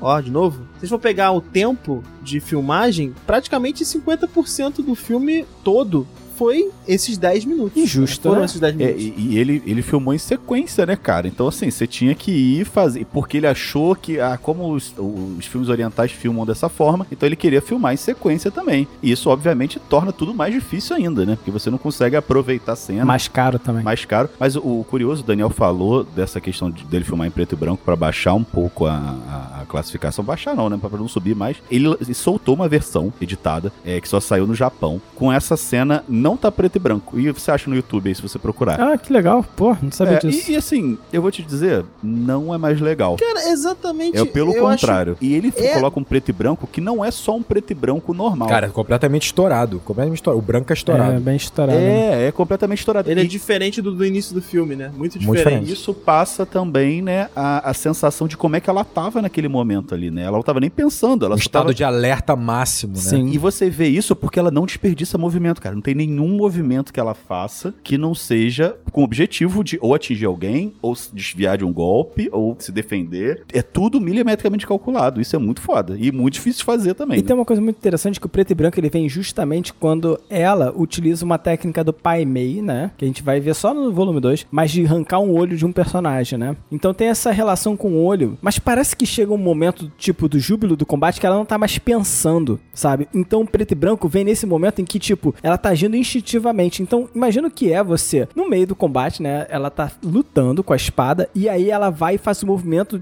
sei lá, do que, né? E arranca o olho de uma pessoa, sabe? Tipo, é um movimento muito não natural, mas que ela já tá tão acostumada àquilo que ela entrou no modo automático. Então, pra mim, o preto e branco é o modo automático do combate. Então, ele acaba sendo um recurso narrativo, sabe? Exatamente. Agora ela tá no modo automático, ela incorporou e ela vai enfrentar geral. Exatamente. E não- exatamente. não deixa de ser uma pista também, né? Porque ela vai usar esse movimento depois, né? Vai usar esse movimento É, depois. exatamente. E aí, quando ela pisca, sabe? É o momento que ela, tipo, vai refletir sobre o que ela fez. E aí, depois desse, dessa cena, que ela tem essa reflexão e tal, ela vai falar pra geral, que é o seguinte, ó. Muito bom, Podem ir cara. Isso embora. é maravilhoso. Mas os membros que ficaram são meus, sabe? Trazendo essa lógica que o Rodrigo tá falando, E né? não antes de dar um esporro no moleque lá, né? Exatamente. Se ela tivesse no modo preto e branco, ela teria matado esse moleque. Mas ela não tá mais, né? Isso me incomodou muito quando eu vi há muito tempo atrás. E, e hoje em dia eu acho interessante, assim, uma quebra da concentração, né? E uma quebra daquela coisa frenética que tava no filme. Até pra a gente mesmo, né? Ah, não, calma aí. Agora eu tô nesse mundo de Kill Bill. Calma aí, isso aqui não é uma luta de, de samurai. Tô É. voltando pra esse mundo aqui e pra passar pro duelo, né? Parando pra raciocinar agora, é, é interessante porque ela, quando pisca, a gente entra naquela cena onde o fundo é todo azul, não deixa de ser uma transição do preto e branco pra todas as cores. Sim, Nós sim. temos o preto e branco, depois ela assimilando o preto e o azul,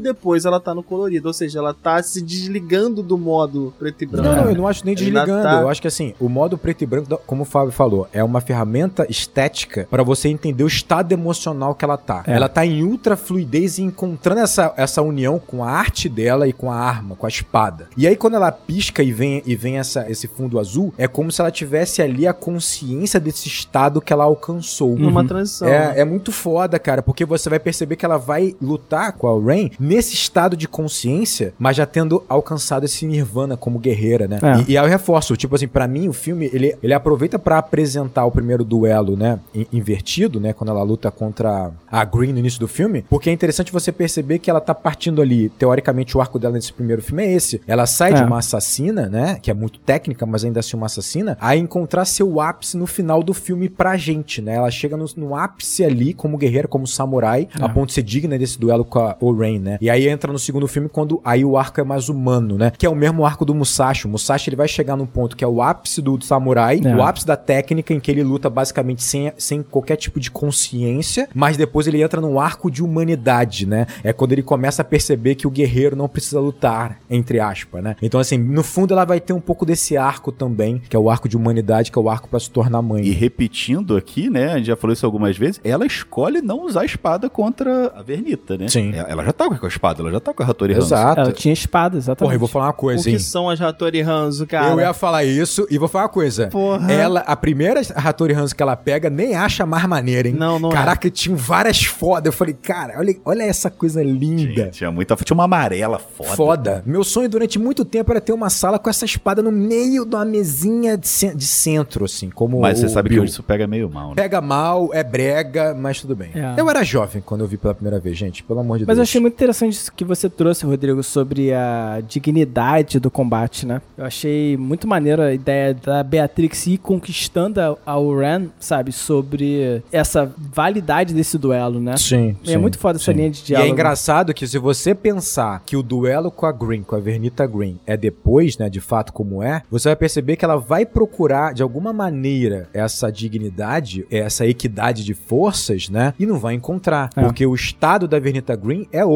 De É. uma, é de uma mulher tentando proteger a sua cria, tentando proteger a sua família. Então há o desespero, é, que teoricamente não, não tem como ter o desespero no duelo, como houve com a Oren, sabe? Então, assim, é muito interessante tu perceber esse arco, como é diferente os dois duelos, né? E eu acho que parte dessa dignidade que ela é alçada tem muito a ver com o Hattori Hanzo, né? Que, que é o personagem que a gente é introduzido antes, que é uma cena que a primeira vez que eu vi, cara, eu achei uma, muito genial aquilo. Todo mundo surta. É, você não espera, né, o que, que vai acontecer ali, né? E o Sonny Chiba é um cara incrível, né, cara? Ele é um, porra, é um ator sensacional. Incrível, incrível, E incrível. a transformação que ele passa atuando ali, né? Apesar de ser um, um papel Nossa. rápido, é, você entende tudo. Você entende que, não, aquela causa ali realmente é uma causa honrada. O que ela quer fazer, É. né? é matar o Bill é uma causa honrada. Tanto que uma pessoa lendária no Japão deixou, né, a aposentadoria dele pra servir a ela. É. Coisa que ele jurou nunca mais fazer. Ele fala, não sei, há 20 anos, né? Não, e que é um peso gigante ali, né? É, na verdade, não só a missão dela é, um- é honrada, como na verdade é uma missão que talvez ele deveria ter. E que ela que tá imprimindo essa missão, E né? passa um pouco essa sensação, porque não sei se pra vocês também passa essa sensação, mas quando ele tem a transformação, né? Quando ele tem a revelação do pra que que ela precisa de uma Hattori Hanzo E de quem ela é, e né? de quem ela é, ele muda completamente. Aí tá realmente é, é- é impressionante, assim. A, a aura do personagem muda, né? De um baita é, armeiro, samurai sai assim, do nada. Uau. É um absurdo. E ele dá um. Não sei se é, vocês captaram isso também, mas acho que ele olha pra um retrato e é como se o Bill tivesse de fato causado um mal real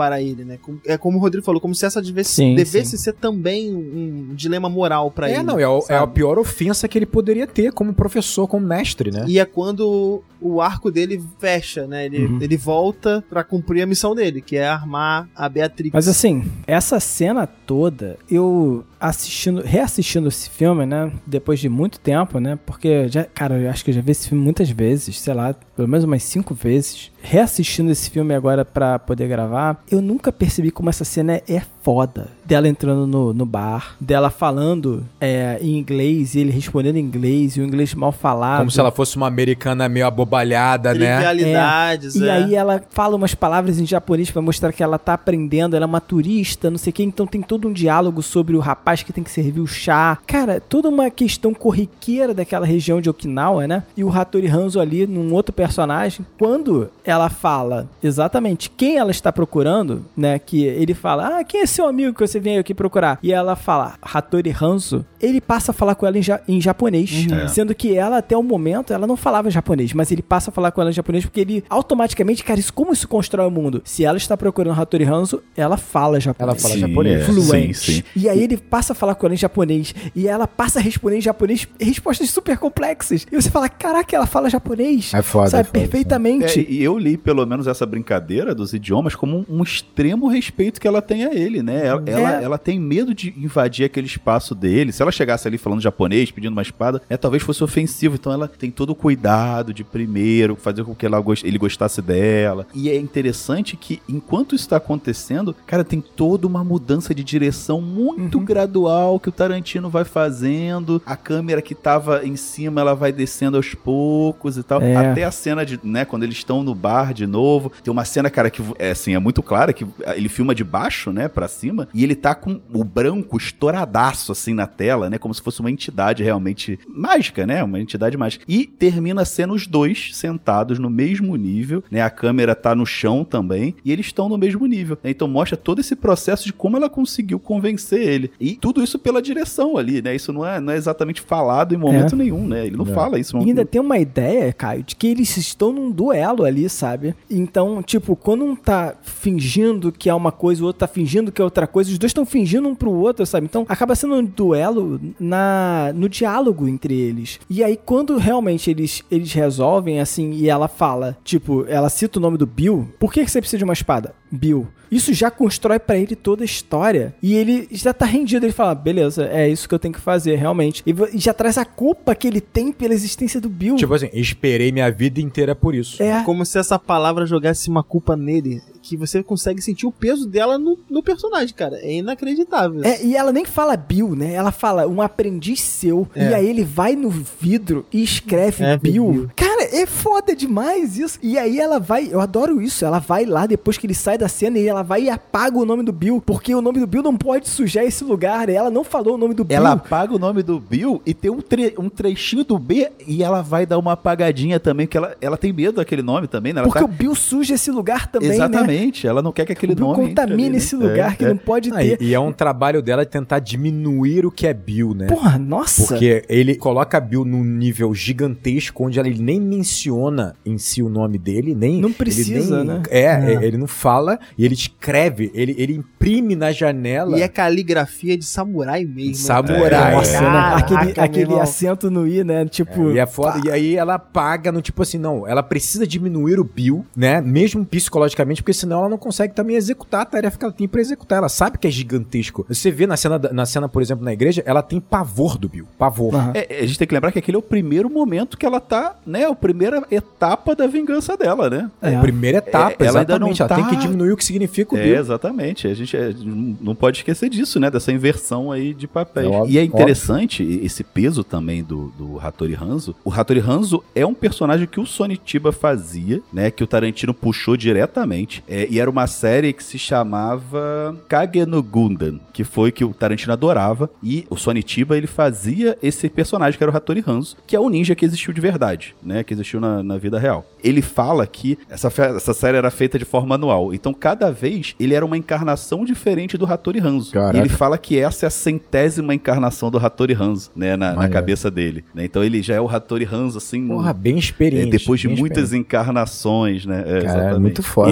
Eles falam isso, né? Que, que foi muito legal pro Sonitiba ser reconhecido dessa forma e revisitar o papel também, né? Que É. pra ele era um papel pequeno, é uma série pequena, né? Enfim. Que foda. E a apresentação da espada é uma coisa sensacional. Dele, dele e o aprendiz, sabe? Tipo, ele olhando a espada, ele medindo a espada, vendo se ela tá perfeita, o aprendiz do lado dele. E a, a Beatrix não tá na cena, né? Ela não tá em nenhum momento na cena e, ela- e tá lá. E de repente É só no tem final. um corte que ela está na cena, né? Caraca, é, é lindo demais. É lindo né? demais, Essa cena é né? uma oposição à sujeira que é quando ela chega no bar. O bar é todo largado, todo sujo, aquela confusão, aquela desordem. E aquilo ali não, aquilo é um lugar extremamente limpo. né? Ele tá com uma roupa extremamente branca que reflete, né? Se reflete a luz de uma forma assim mágica, né? Ele, ele se purificou pra poder fazer aquela arma. É uma arma pura pra poder matar um grande mal, né? Não, e tem uma frase dela, né? Tem uma frase da arma que diz assim: se você encontrar. Acho que é isso, tá? Posso estar enganado. Mas é se você encontrar um deus e lutar, É. ele será ferido, né? Ele sairá cortado. Será vai cortar. Se ele. Deus estiver no seu caminho, ele sairá cortado. Se Deus ou Buda, ele fala, né? Se Deus ou Buda estiver no seu caminho. É, Deus ou Buda. É, se Deus ou Buda, né, estiver no seu caminho, ele sairá cortado. E, e, Caio, eu acho muito foda a ideia da, da comparação com a cena anterior, porque não só é a questão da confusão, mas é a questão da mistura dos papéis entre eles, sabe? Então eles duelam ainda, o, o Hattori Hanzo e o aprendiz dele duelam sobre quem deve servir de fato, sabe? Porque aquele não é o espaço que eles estão Naquele universo. Daquele universo que eles estão fingindo ser, né? E quando vai para o universo, universo de Kill Bill, onde o Hattori Hanzo é o armeiro, ele é o, o, o mestre da forja, não existe essa confusão de papéis. Não há discussão. Não há discussão, sabe? Mas eu acho muito foda porque isso representa exatamente o que nós estávamos debatendo. Um personagem, entre aspas, do mundo de Kill Bill, ele no máximo, ele vai interpretar um papel no mundo real. E esse movimento, teoricamente, é tosco, né? Quando você simplesmente tem a realeza no universo de Kill Bill, Aham. pro Bill é uma ofensa. É, ele diz: você é uma assassina, você é uma super mulher. Você tá acima disso e você quer di- se diminuir pra você interpretar um papel nesse mundo ordinário? Sabe, é isso que você quer fazer? É uma ofensa gigante porque nesse, nesse mundo ele é Deus. Né? E você tá negando Deus, você tá negando Exatamente, né, o que ele pode proporcionar. Exatamente.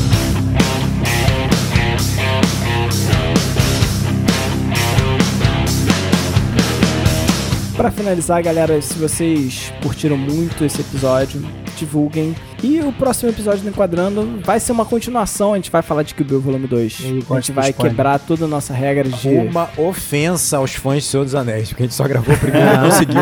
Ah, mas é, que, é porque Kill Bill é melhor, né? Ah, porra, de sacanagem. Eita... Não, é porque Kill Bill não tem três horas. Kill Bill não É, tem três horas. Mas de qualquer forma, por favor, acessem nossas mídias sociais, siga a gente lá, apoie Enquadrando. Então lá no Instagram você pode entrar em arroba enquadrando underline oficial, no Twitter enquadrando underline, a gente tem TikTok em arroba enquadrando underline oficial, temos o nosso YouTube que tem alguns vídeos lá no passado, que a gente deve voltar a fazer lives em algum momento, mas acho que só ano que vem. E por último, você pode mandar um e-mail para contato@acaboudeacabar.com.br e a gente vai responder. Pode demorar um pouquinho, mas a gente vai responder. Fala no Twitter que a gente É, responde. no Twitter a gente responde mais rápido, né? Perfeito. Então, galera, um grande abraço. E bons filmes.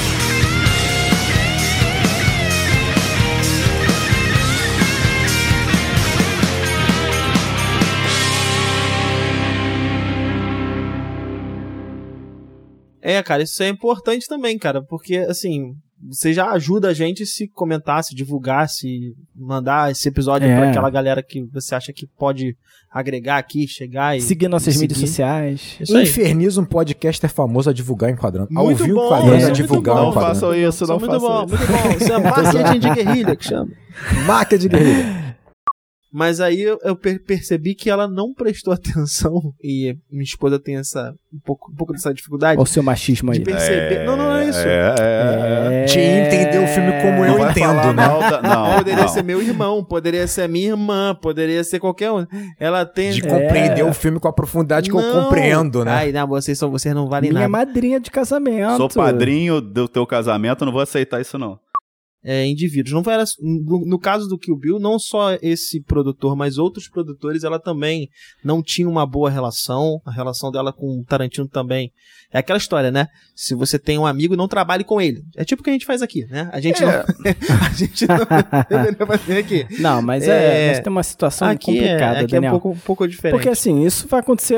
Eu, eu ia deixar pra falar isso de repente quando a gente gravar sobre sobre o volume 2, né? Que é o nosso próximo episódio, na verdade, né? Posso até revelar aqui, né? Que a gente vai fazer Já tá volume 1 entregando. volume ele 2. não- Ele não, ele não consegue. consegue. Ele entrega fácil. Ele não consegue. Ele não aguenta, fala né? no Twitter. Ah, não, não era pra falar? Então não sei, é pra. Então pode cortar. Foge de uma cafetona, porque a cafetona é gigante e ela não tem como enfrentar, ela sai correndo, ela foge da parada, sabe? Tem uma cena legal que assim, ela é, é totalmente aos trancos e barrancos. Fiquei muito na dúvida se era cafetona mesmo. é Cafetina, Cafetina, né? Cafetina. É, achei cafetina. Vou voltar. Cafetina, né? Cafetina, né? Cafetina. Cafetina. Agora me veio. O que, que você falou? Cafetina. Cafetona, eu fiquei cafetona. Cafetona. É, é cafetona, é bizarro. Voltando, vamos lá. Tem, tem, a- tem, tem Cafetina, duas cenas né? pra mim que Cafetina. representam isso muito bem, assim. A diferença pra Kill Bill é que a Coffee, ela... Fudeu agora. Fudeu. Vou, vou tentar de novo, hein? Fudeu, Isso porque hora. ele ia duas horas da conseguir manhã. naquele momento, era o melhor É, momento. foi interromper. Não, e a foi Coffee- interromper o nosso flow do anime. Vamos lá, pra, vamos lá. Pra isso. É, porra, eu tenho que falar E a do coffee, é tão Coffee vai se legal. ligar de pô. uma cafetona, E, e, né? cara, é muito. E tem dois momentos por aqui. Cafetina, ca Vou falar. cafetina, vai. Não, mas eu achei engraçado porque é café, né? Café. Coffee. Ai, Coffee, não, não, não, não, não, não. Vai, vai, vai, vai. Deixa eu vai, fechar, vai, porra. Vambora. Mas tudo bem, fecha aí, fecha aí, fecha aí, fecha aí. Porque você vai. Ah, ele tá bêbado real, né? Mas tudo bem. Não, não, eu só achei engraçado você falar, o samurai em confronto nunca faria isso. Eu fiz isso numa aventura do Daniel. É Que é verdade. É, não, eu tô falando de Nossa cortar basicamente aventura- o braço. O O, braço de uma. Não, aventura, né? É, de Mas você vamos lá, cortar o braço lá, de uma segue. personagem de costa, né? Mas tudo bem. Não, cara, ninguém tá vendo isso, cara. Ah, o Daniel que tem uma espada. É, ninguém tá vendo o Daniel. O E Daniel da tá noiva? sacan- sacou uma... Uma Hattori Hanzo. Essa aqui é a da Hattori noiva. Hanzo. Hattori Hanzo. Tem a paradinha da noiva. E ele pegou na lâmina. E, e, e essa Ainda bem que ela não tá afiada. Ah, porque senão ele teria que ter porte de Não arma, pode, só né? isso. Tu sabe que a. eu- isso aqui tem uma história curiosa, cara. Porque assim, vou até expor aqui um dá pouquinho. print aí, É, pô, dá ganhei essa- print pra, pra colocar no. no Eu ganhei, Instagram. eu ganhei essa Hattori Hanzo aqui de presente. Vou tirar, vou tirar aqui. E minha mãe, obviamente, dona de locadora, ela viu que o Bill e ela achou violento demais. e eu ganhei essa espada, obviamente. A espada não Coloca a espada mais na, na tela aí pra eu poder tirar tem. Ela... print. Não, deixa eu botar ela Não, o assim. cabo, o cabo, né, Daniel? Porra, Não, caralho, calma, o é tá porque fazendo. eu tenho que. Aqui, ó. Pô, não, mas tu não vai divulgar esse print meu com um monte de tralha aqui, não, né? Não, eu, eu tô tirando print só do Daniel. ah, tá, eu vou botar lá no grupo também, só o Daniel. A minha mãe não nunca deixou. Calma aí, calma aí. Para de bater espada. e aí tu começa a falar. Que tu tá batendo e falando. Guarda essa espada, cara. Pelo Caralho, amor de guarda Deus. essa agora- espada. Agora eu vou Foca, ficar com ela agora. caralho. final. Caralho, que inferno. Tu vai ter que foca. ficar É, editando continua, clique, clique, continuando. clique, clique dele, tirando e botando Eu espada. ganhei essa espada de presente, né, no meu aniversário, acho que de 18 anos. De 18 não, perdão, no meu aniversário de 21 anos eu ganhei essa espada. Meio velho pra ganhar espada. E meio novo, né? Foi a primeira espada que eu, que eu, que eu ganhei.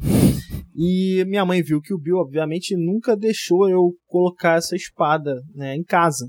Com 21 anos eu ainda morava com os meus pais, eu casei né, com 20, quase E a espada ficava onde? Deixava onde? Deixava na lixeira lá de fora? então, ela ficava guardada no meu armário. né? Minha mãe não deixava eu expor porque ela achava que era né, violento demais e que ela tinha. Ela, ela não tem fio, né? Essa espada não tem. É, um- é uma barra de aço, isso aqui. É, machuca, obviamente, né? Mas não tem nenhum.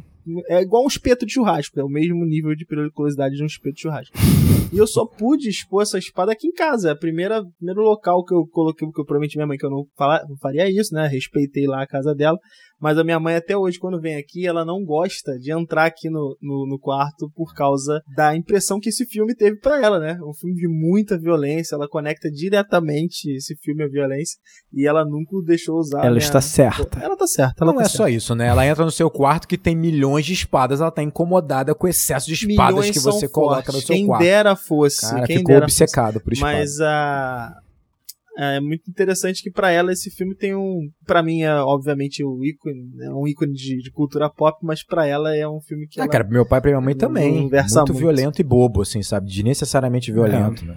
Gente, Pra minha esposa não é. tem a menor possibilidade da minha mãe assistir esse filme. É. Ela, ela assistiu Django e gostou, mas que o Bill não tem a menor possibilidade. É. Ela vai ficar preocupada comigo. Ela é a, vi- ela é a cobra é, boca de Algodão. neve, não é Algodão. isso? Boca de algodão, isso. E é uma cobra asiática, salvo engano, né? Acho que eu tava vendo. Pô, eu imaginei que tava não vendo- era uma cobra mexicana ou uma não, cobra. que tem tem a todas as terminações da do esqueci o nome do, do grupo, né? Estrutura. É, Vibras mortais. Vibras é, mortais. mas tem uma piadoca, né, com, com, com a sigla. Eu esqueci É. agora. Não sei qual é dessa piada. É grupo de assassinos vibras Vibras mortais. né? Ah, mortais. então é, mas é porque em inglês ele forma uma sigla, que é uma Ah, piadoca. É, É, Deadly Viper Assassination Squad. Né? Então é DVAS. Não, não sei o não, que significa. Não, não, não, não. Tem uma... Device. Device. Sei lá. Sei Mas tudo lá. bem. É uma cobra asiática, Daniel. É uma cobra asiática, definitivamente. Talvez seja uma cobra asiática. Perfeito. Não tenho essa informação. Posso. A minha informação era dos 4 minutos e 59 segundos. Essa era a minha informação. É só especulação. Era uma boa informação. Obrigado. Podemos finalizar então? Ah, é é Deadly, Deadly Viper. Assassin's Squad. Então, só que o, o alias, o, o, o apelido é Divas, Ah, que é Deadly Viper Assassination Squad. Entendeu? Divas. então tipo Tá bom. divas. É. É. Ah,